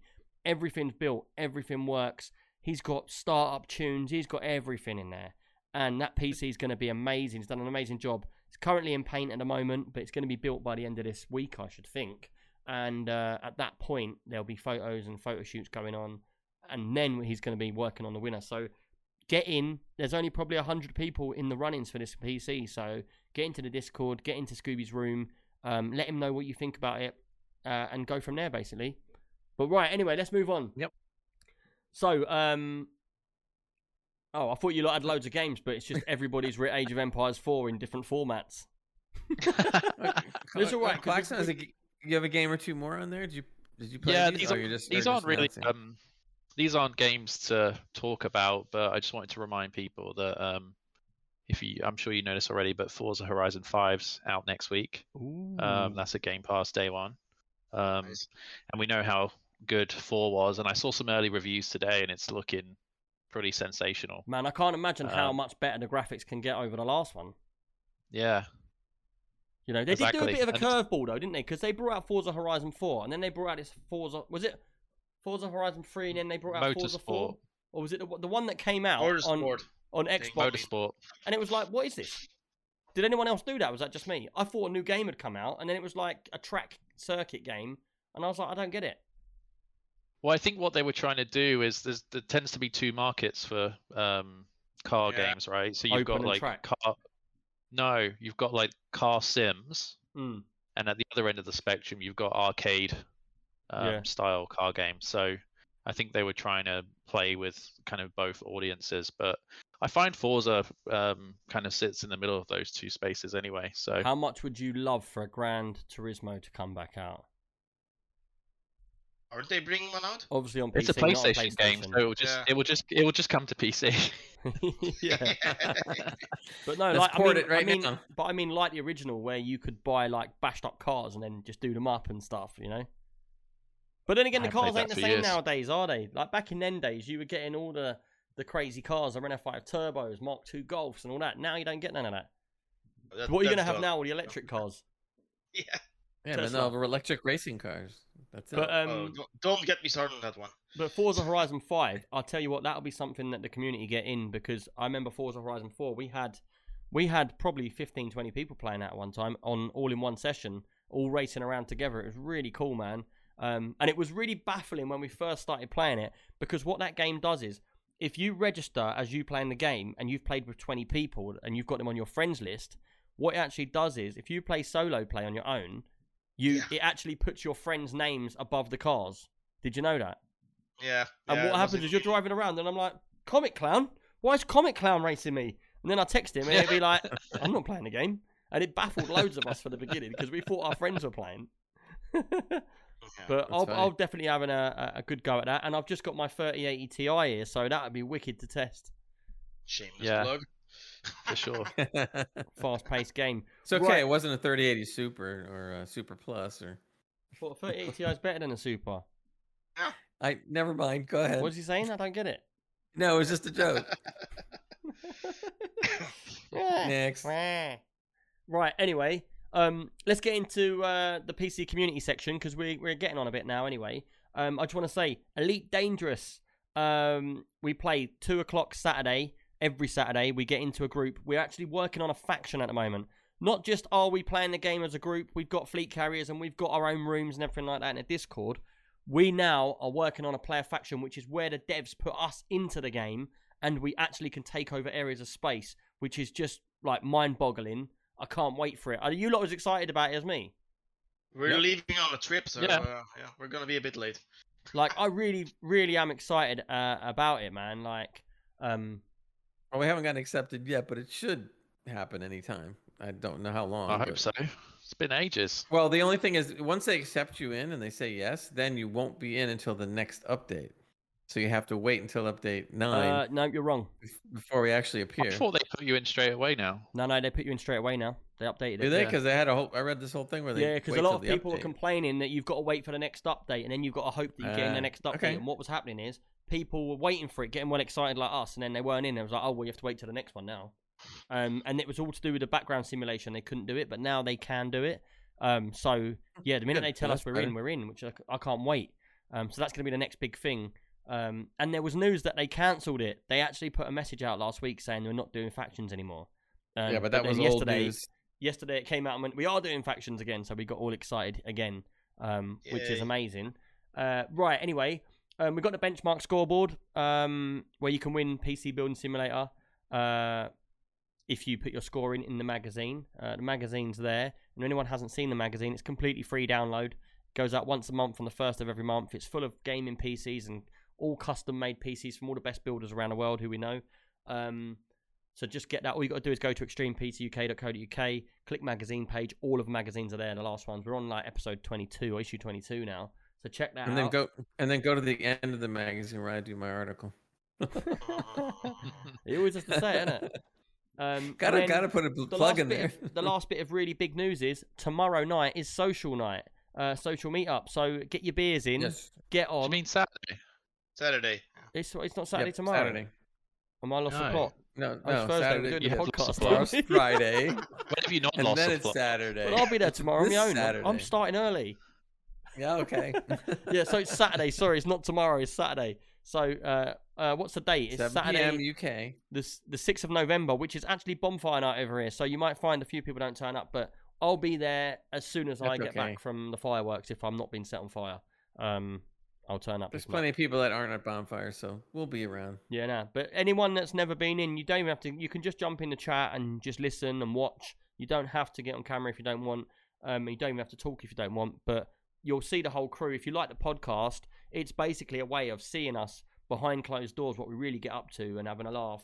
You'll see the real us, which obviously when we're not on the podcast, we're slightly different. We're more relaxed. And it does get funny. We do have like 8, 10, 12, even 14 people sometimes, all on camera or not. And we all just jump in. It's fun. Yeah. Right, and with that, let's move on to the questions. Now, the questions are the same as normal. I'll read all the questions out and then just give us your feedback. First question being from Shellbug, We haven't seen Shellbug for a little while. Who wants Shellbug back? If you want to see Shellbug back on the podcast, just go onto our Discord. There's the link. And spam her. Just spam Shellbug saying, we want you back, we want you back. Yeah. DM her. Just. And I'm being deadly serious. Spam her right up. But yeah, she will come back on sooner or later anyway. She's just That'll be busy. Funny. She'll get all these messages like, what's going on? Yeah, what's going on with this? And her question anyway is, best solutions, kits and tips to clean monitors and TVs for a smudge-free shine. What do you lot do? I just microfiber cloth. Wow, I love the way you all spoke at the same time there. Okay, great. Oh my god, look, they're pros. No, I just use water. That's it, and a fiber cloth. Water? Yeah. He immerses the whole thing underwater. Everyone's just like that. What? He just spits on the screen and rubs it in. It's sweet. Pop. Look up. Nothing works better than spit. Yeah. No. I mean, I use a fiber cloth, but I don't put any water on it. I just use the cloth by itself. Cleans it fine. Really? Do you know what I find? I'm not going to lie. I find I have to wipe my monitor because I get so excited. I spit all over it from here. And then it's covered. Here. And every now and then it gets to that point where it's just covered. And then I'm like, I've got to clean all this crap off, man. But basically, for me, I've got a special screen spray. And then I've got a special cloth. Which I either go at my missus because she's like, she'll come round and I'll say to her, don't come into my top room, office room, whatever, and clean it. I'll do it myself. Because she comes round, yeah, with the Hoover and that. She's got no care in the world. Like, she just wants to clean this place up. So she comes in when I'm at work. And what she does, she gets the Hoover, she goes down my desk. And I come home and I'm like, oh my God. Last time I came back to find, you know, my model, this one. So from Star Citizen, I made this model and printed it for me. And I've painted the whole thing highly detailed of Star Citizen, of one of the ships, yeah? And I built this. This is 3D printed. So I built this whole thing, put it all together, and then I come home, and it's in about 4 pieces. So I'm like, Ellen, what's happened? She was like, I was cleaning your desk. I was like, well, how did you break it? She's like, I hit it with a Hoover. Well, she's got the little end of the Hoover, and she's going around my desk. And I'm like, whoa. Don't touch, you know, I'm like you lot. I can't have anyone touch my stuff. If someone touches my chair, I'm like, I'm not having it anymore. It's going in the bin. And so I come back and everything's just like, a fair play. She's helping me out. She's cleaning my room. But man, are any of you like that? Or is it just me? I also don't want anyone touching. I think it's just you. I'm not super anxious. I think what works for me actually is the stuff you spray on windows. So window spray. Yeah. Ooh, you're talking. Whoa! Don't use that stuff. Yeah, a lot of stuff. A lot of stuff will mark the actual screen. Take the coating. Yeah. She would leave a film on it. So. Wait a minute. You're talking about the original ammonia one? Klaxon, how dare you come in here and upset the podcasties? Look. Oh my days! I'm not coming back here. Wow, that stuff will start dissolving your screen, dude. Dissolving your screen. No, it doesn't. It's not that bad. And just making sure you use a clean cloth, because I find if you use one that's used somewhere else, you get like bits and bobs on your screen, right? Don't use a used cloth. All I do is, like my missus, every now and then she'll come in and clean it. She'll do it sneakily without telling me, and she'll do it with a microfiber, not cloth, but a microfiber. How would I work it out? You know, like a cleaning cloth, like you get the yellow like polishing cloths. Yeah. But one of them with microfibers all over it. And she'll just spray it with any kind of glass cleaner or whatever and wipe it. And then I'll come in and be like, look, you've cleaned my monitor, haven't you? And I'll be like, don't use that stuff. Because you can. I've actually got a pack of monitor wipes. You can just buy monitor wipes from like PC World or something. It's funny you just said that, because you could use those, or you could use the wipes that you they sell to clean your glasses. Yeah, that works pretty good too. Yeah, I've used those before for spots that I can't get off with just the microfiber. That works pretty good. Yeah. Or you can just buy a new monitor. Or you can just buy... Well, Klaxon will be doing that after he puts enough ammonia on it. I don't know what you're cleaning your windows with. Acid windows. Works fine. Acid windows. It works fine. I remember back in the old days, my mum would clean the windows. She'd spray it with glass cleaner, and then the best thing to get it with no smears is newspaper. You know, the old printed newspaper. Yeah. That always that was before the ink used to not bleed off the paper. When that started, it's like, oh, wait a minute, what happened? And there's ink all over it. It's like, yeah, that don't work. Oh man, that was a good question. Yeah, right. Anyway, next question's from you, Klaxon. So you might have to read it out yourself. Yeah, I actually stole this. It was on my Instagram from a gaming account today. If you could remaster any PC game, what would it be? That's easy for me. Wow. Yeah, from EO also. I would have said XCOM, but that's already been done, so I can't say that. So what I will say is Transport Tycoon. That is what I'd have remastered, and I would have it. Look, Shellbug turned up. Someone must have been messaging her. Yeah, it was on the podcast. Yeah. I saw it on the phone. No, she, yeah. Even before that, it was on the phone. But I would like to see Transport Tycoon remade. But again, just the same as what it is, but bigger with more buildings and more stuff and more trains and more transport types. Like there could be other stuff, you know, like different forms of transport. Yeah, but that's not really remastered though. Then it's reimagined, right? Mm-hmm. Because remastered is not really changing the game. It's just upping everything to make it look great. And so it'll run on modern PCs. Reimagined. No, because sometimes they remaster it. Yeah, I suppose. Yeah, it is exactly the same. Well, I'd still go for that anyway. So it doesn't matter. Yeah. You just want a few extra features with the remastering, right? No, do you know what? I always say the same thing is I'd like to go back to games I loved as a kid, but then there was limitations to data on back in them days to discs and to CDs. Okay, and I want to see modern. So hold on, Okay. Like now, I would just like to see, because there's no limitations, things that are just so much more bigger, but of the same thing. Bigger is better. Yeah, exactly. I want to see a totally remastered modern version of Arctic Fox. Oh, I don't even know what Arctic Fox is. I don't remember that. God, it's fairly old, but it was great. Game, right? Oh no, it was Amstrad or something like that. Amstrad. Arctic Fox was on the Amiga. Yeah, it was on other game things too, platforms, but I think it started on the Amiga. Yeah, I'll tell you one game. Sorry, go on, because I'm just cutting in. No worries. I would take Maniac Mansion. Maniac Mansion. Oh, I can't remember that. It's a point and click like what's it called? The one with the monkeys, Monkey Island. Yeah. Do you remember? What about Castlevania? No, leave Castlevania alone. Yeah. Oh, okay. Leave him alone. Do you remember? I'm going to say this about 50 times. Do you remember? Harrier Jump Jet. Harrier. And it was a very basic, the real ones. No, it was a game that was so basic it just popped into my mind. And it was just literally bluegrass. It was green grass at the bottom of the screen, and then at the top of the screen it was just blue like sky, and then you just went up and down and you dropped bombs onto like buildings and they just blew up. Does anyone remember that, or is it just me? Hey, that's Shifty Hands, thank you for that raid, dude. How things going, man? I hope things are going all well with you, dude. Cheers for dropping everyone in. Just quickly, to everyone that's new in here, podcast about gaming, Extreme PC UK, boom. Can't say much else more because we're live, and this is going to go out to everybody watching it back on, listening to it on the podcast. So welcome in and enjoy our questions.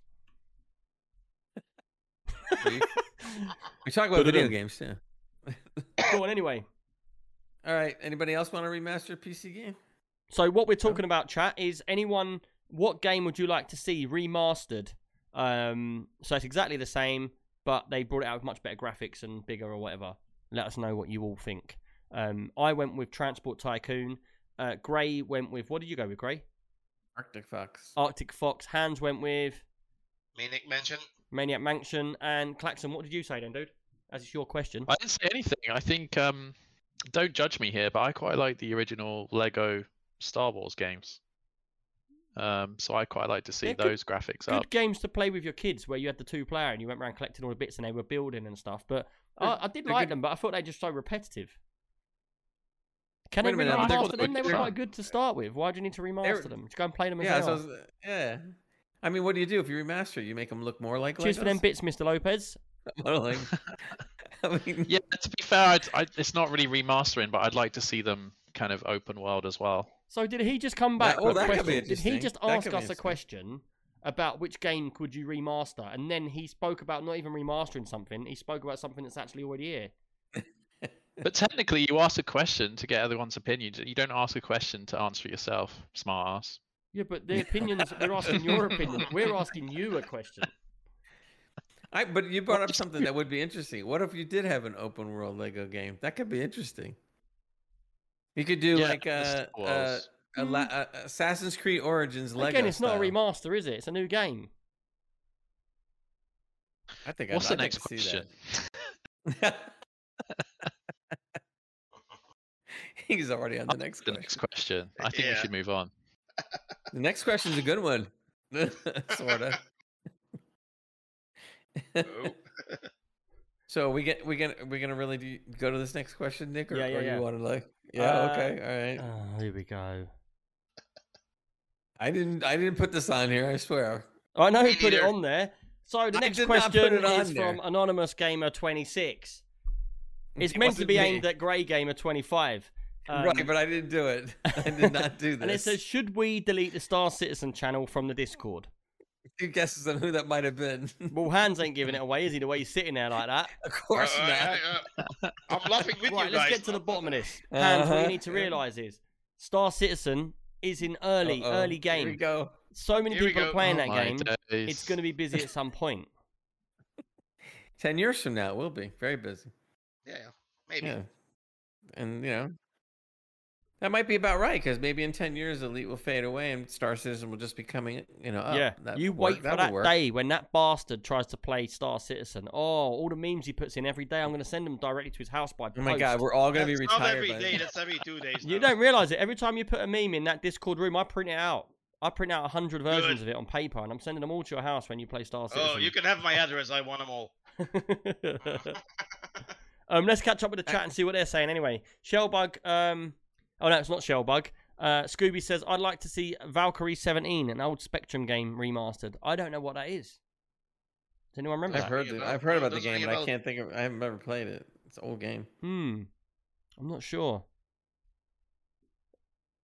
Everyone's gone quiet. Everyone's in deep thought. Crickets. Yeah. Now we're looking at the next question.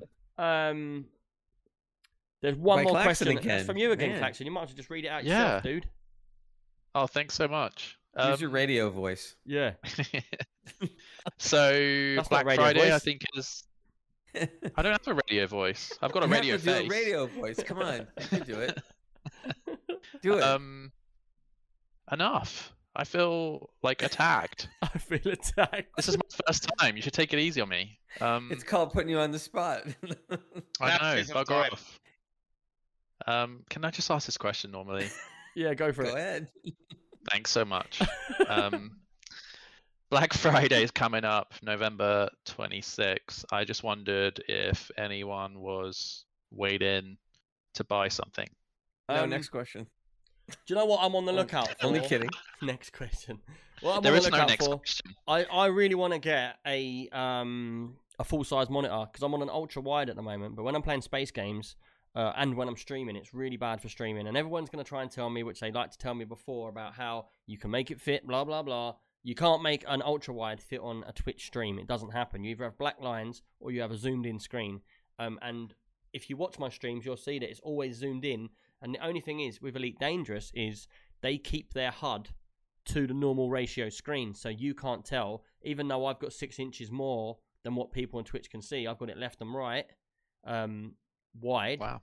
So, yeah, so I really want to get back to having a full-size screen where the top's there as well, so that then my spaceship is the full size. I can see it all, you know. But I don't know if I'm going to buy a monitor yet, but I do need to buy one. So if I was on the lookout for anything, it would be a 4K minimum 120 hertz monitor, G-Sync, and I think that'd keep me happy.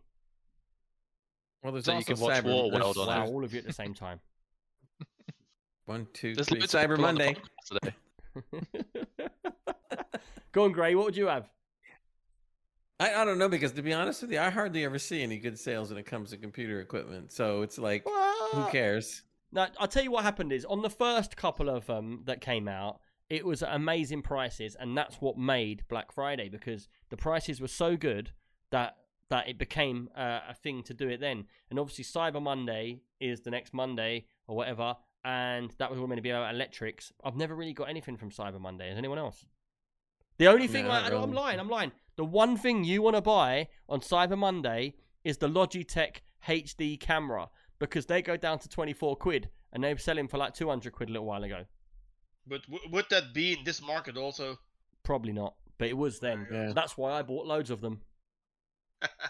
Plus the Black Friday sales have gotten ridiculous, because now they do Black Friday all week, Black Friday all month. You wondered why I was so good at trading on my fleet carrier in the markets. That's because I'm so used to buying these cameras and selling them on through the year. God.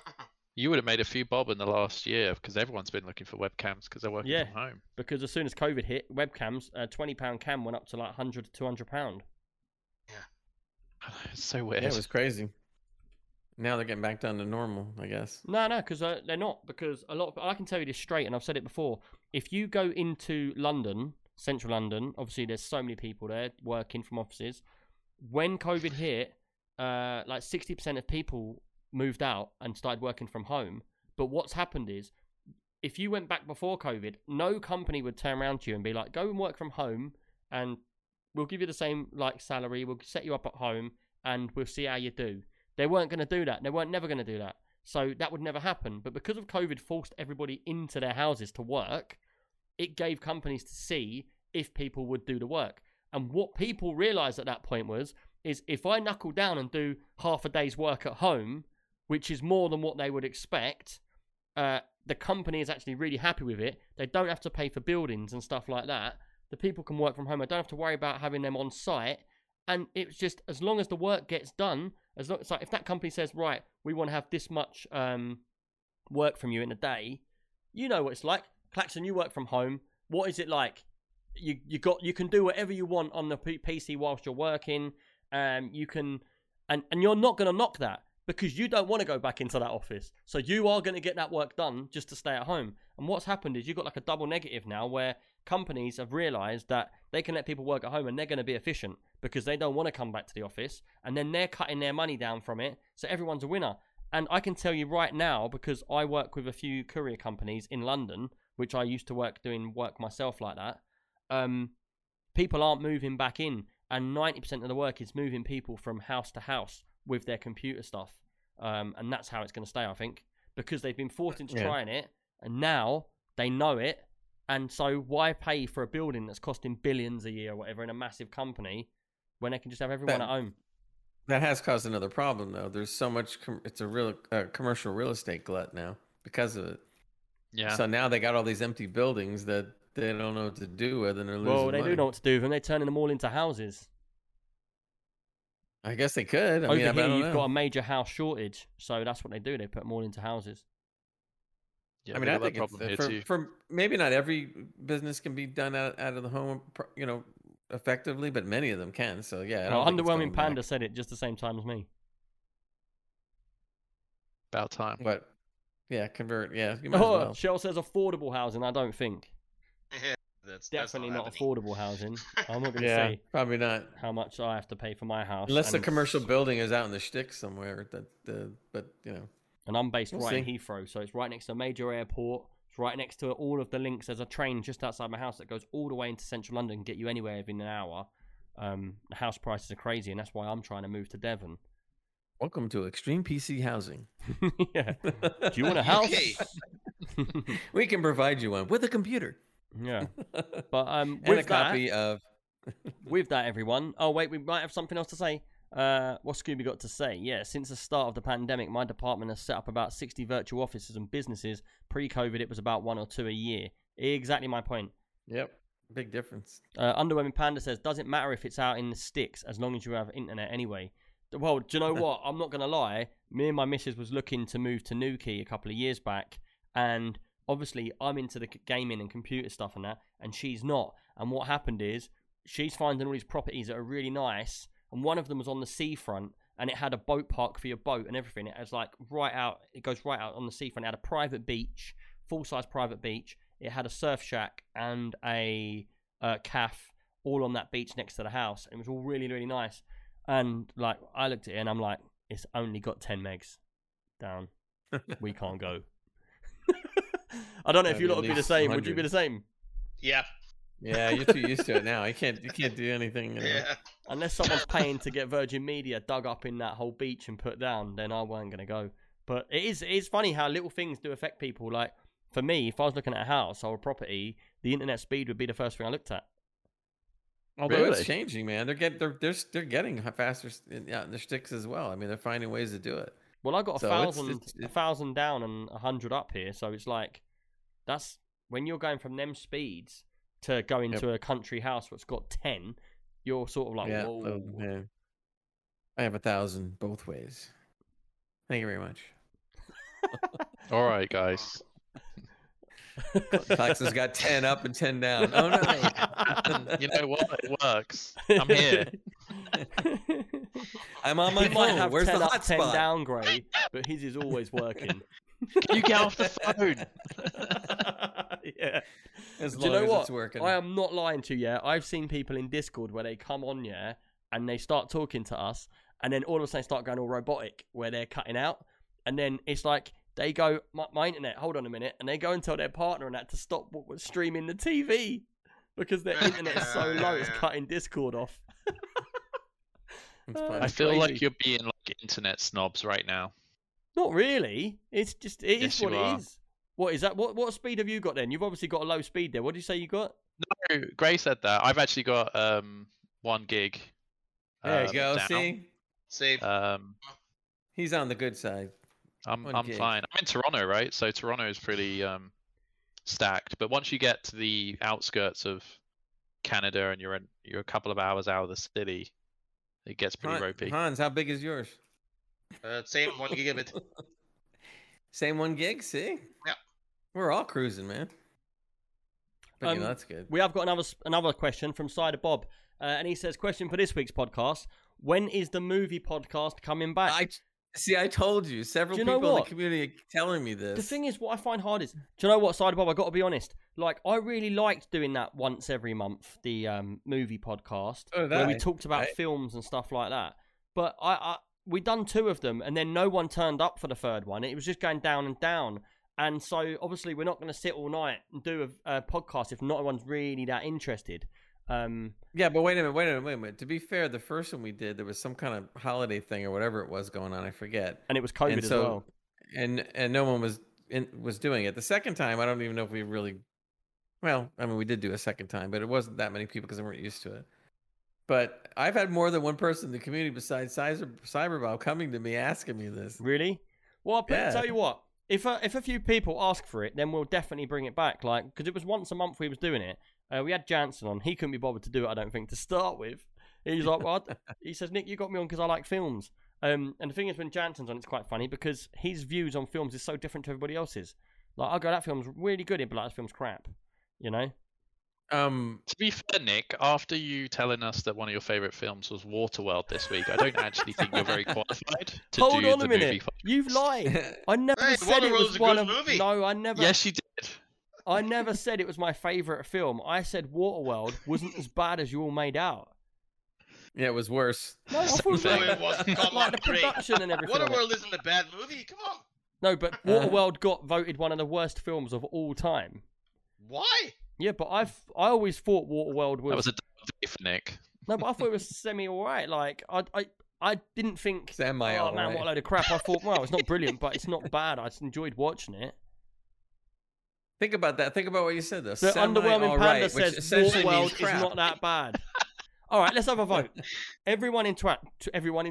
Don't be in a twat. All right, good one. Everyone in chat, yeah? They say the same about Avatar. No, Avatar got voted for one of the best films ever. Yeah, that's right, exactly. But everyone in chat, if you think Waterworld... you liked it and it was okay, it weren't that bad, put a 1 in chat. If you thought it was crap, put a 0 in chat. And we'll see how many people put in. And it might only be a couple of people, but we'll see. Everyone's just typing. And nothing happens. No, there we go. Oh, so you put a 1 in. Yeah, you can put in. You're going to vote as well, aren't you? So... I was holding up. What's... See, Klaxon put 0, I put 1. Cider Bob put 1. Scooby put 0. Kilt put 1. Comic Clown never heard of it. Get out of here. Comic, come on. Underwhelming Panda 1. Under popular opinion, I do not like Endgame. That's got nothing to do with this. Yeah, I was typing before you said it, so. What is that about? Well, I actually really like Waterworld, Mr. Lopez says. Lister says 1. Oh, man, too young. He says it's too Lopez young, yeah. 1. So 1, 1, 1. There's more 1s there than 0s by over double. Wow. What if Kevin Costner wasn't in it? Could have been worse. Then it would be definitely boring if it had no main character, wouldn't it? It would just be water. They would just call it water. It would be like that film. Do you remember that film, Open Water? And it was just a woman and a man floating in water, and they were like, the shark's coming. And you just saw them floating for like 2 hours. That would have, yeah, but that would have been great. I didn't see the movie, but that sounds great. So you'd sit there and see the sharks. You have to kick them every so often. Oh, my leg's gone. Wait, oh, my other leg's gone. Like, that'd be a bit like the Holy Grail. Yeah, exactly. With the attack rabbit. 100% never heard of it. Comic Man. Okay, that's gotta be well, paid. Welcome to our movie podcast. We just started it right yeah. now. Slider Bob just started off. If anyone else has got any questions, hold on, Gray. If anyone's got any questions, put them in now because we'll still talk about them in a minute. But other than that, yeah. So Scooby says it sucked. You're all remembering it with rose-tinted glasses. Watch it again and then tell me you like it. I watched it a couple of days ago, dude. Did. Yeah, I watched it like a month ago. I got it in 4K even. Oh, my God. You look up the stats. How many people bought Waterworld in 4K? One. Oh, boy. In the original box. I know that. Well, why don't we do one, Nick? Why don't we do one of your famous polls? Put it on the Discord and say movie podcast. Yes, no. Go on, and you do one. You have admin rights now, Gray. You do it. Oh, I'm very scared of him. I give him admin rights, but I'm so scared. I'm gonna say do the. I'm just waiting for the day when he deletes Discord completely and ruins it all. I'm gonna go movie podcast, yes, no, and then put a picture of a red button. Scottfish509, thank you for that sub. Oh, actually, it was a gifted sub from Cider Bob. Cheers, Cider Bob, man. We do appreciate it. Really do appreciate it, man. Cheers. Trevnod came in and said, "Don't knock Waterworld, one of my faves." Yeah, Waterworld's good, man. Yeah, okay. It's better than Endgame. There you go. Nick, hold your head in shame. There's no shame here. I'm proud, and if I was in Waterworld, I'd be him. You'd be him, okay. Drinking your own water? Yeah, do that anyway. Okay. Bear Grylls ain't got nothing on me. This is our pre-movie podcast. See, we've just ascertained the interest. Look at that. Everybody's excited. Oh man, it is kind of a bit. So we have to do it. Man. Right. Anyway, because we're coming to the end, what I'm going to say is I really do appreciate everybody coming on the podcast. Klaxon, how have you found it? It was alright. Oh, he done us. He done one of them. No, I had good fun, Nick. Yeah, cool. And if you don't want to see Klaxon ever again, just send us a message. put one in the chat. No. If you don't want to see Klaxon, just go into our Discord and put boo with his @name all over it. Thanks, Nick. Scooby says, mental note, all people that like Waterworld are excluded from the BBC PC draw. Only playing. I get to see that. No, the next computer he's going to do is going to be Waterworld themed. Yeah, Waterworld themed. Builds a computer and drops it in a bath. A lot of people will go for that one. In the bath. Right, anyway, while it's plugged in, we've come to the end of the podcast, and I'd like to say thank you to everybody that's turned up. 27 people in here at the moment. Really appreciate you all coming in here. The last 3 days, stream's been getting really busy. Like, really appreciate it. Getting the community going again, getting everything pumped up. If you remember, not long ago, we went to Gilded, and we totally killed the community, and we thought it was over. And then me and Gray was fighting over whether to come back, and Gray was like, it'd be fine. I was like, no, we got to go back, man. The people are not coming. So we went back, and we're all still there. And it's great, so thank you everybody for being there.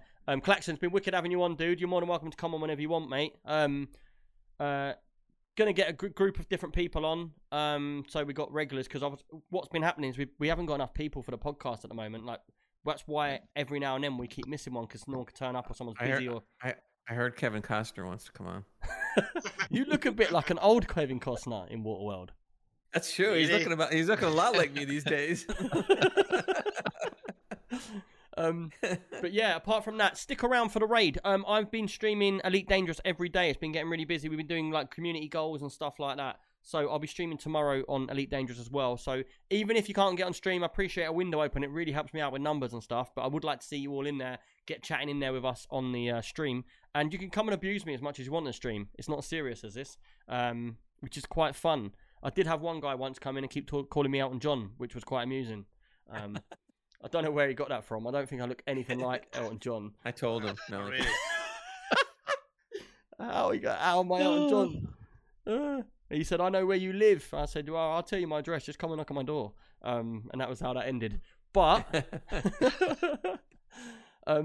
yeah, I'll be streaming tomorrow. I'm going to raid another person now. So stick around for the raid because you get 500 points to all our channel tomorrow. And apart from that, thank you, everybody. And I'll see you on the next one. Goodbye. Bye. Bye. Take care, everyone. Oh, I'm going to do the raid now. Okay.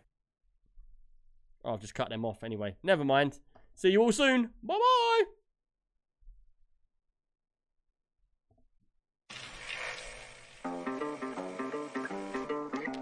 Hold for the raid. Want to set the world on fire.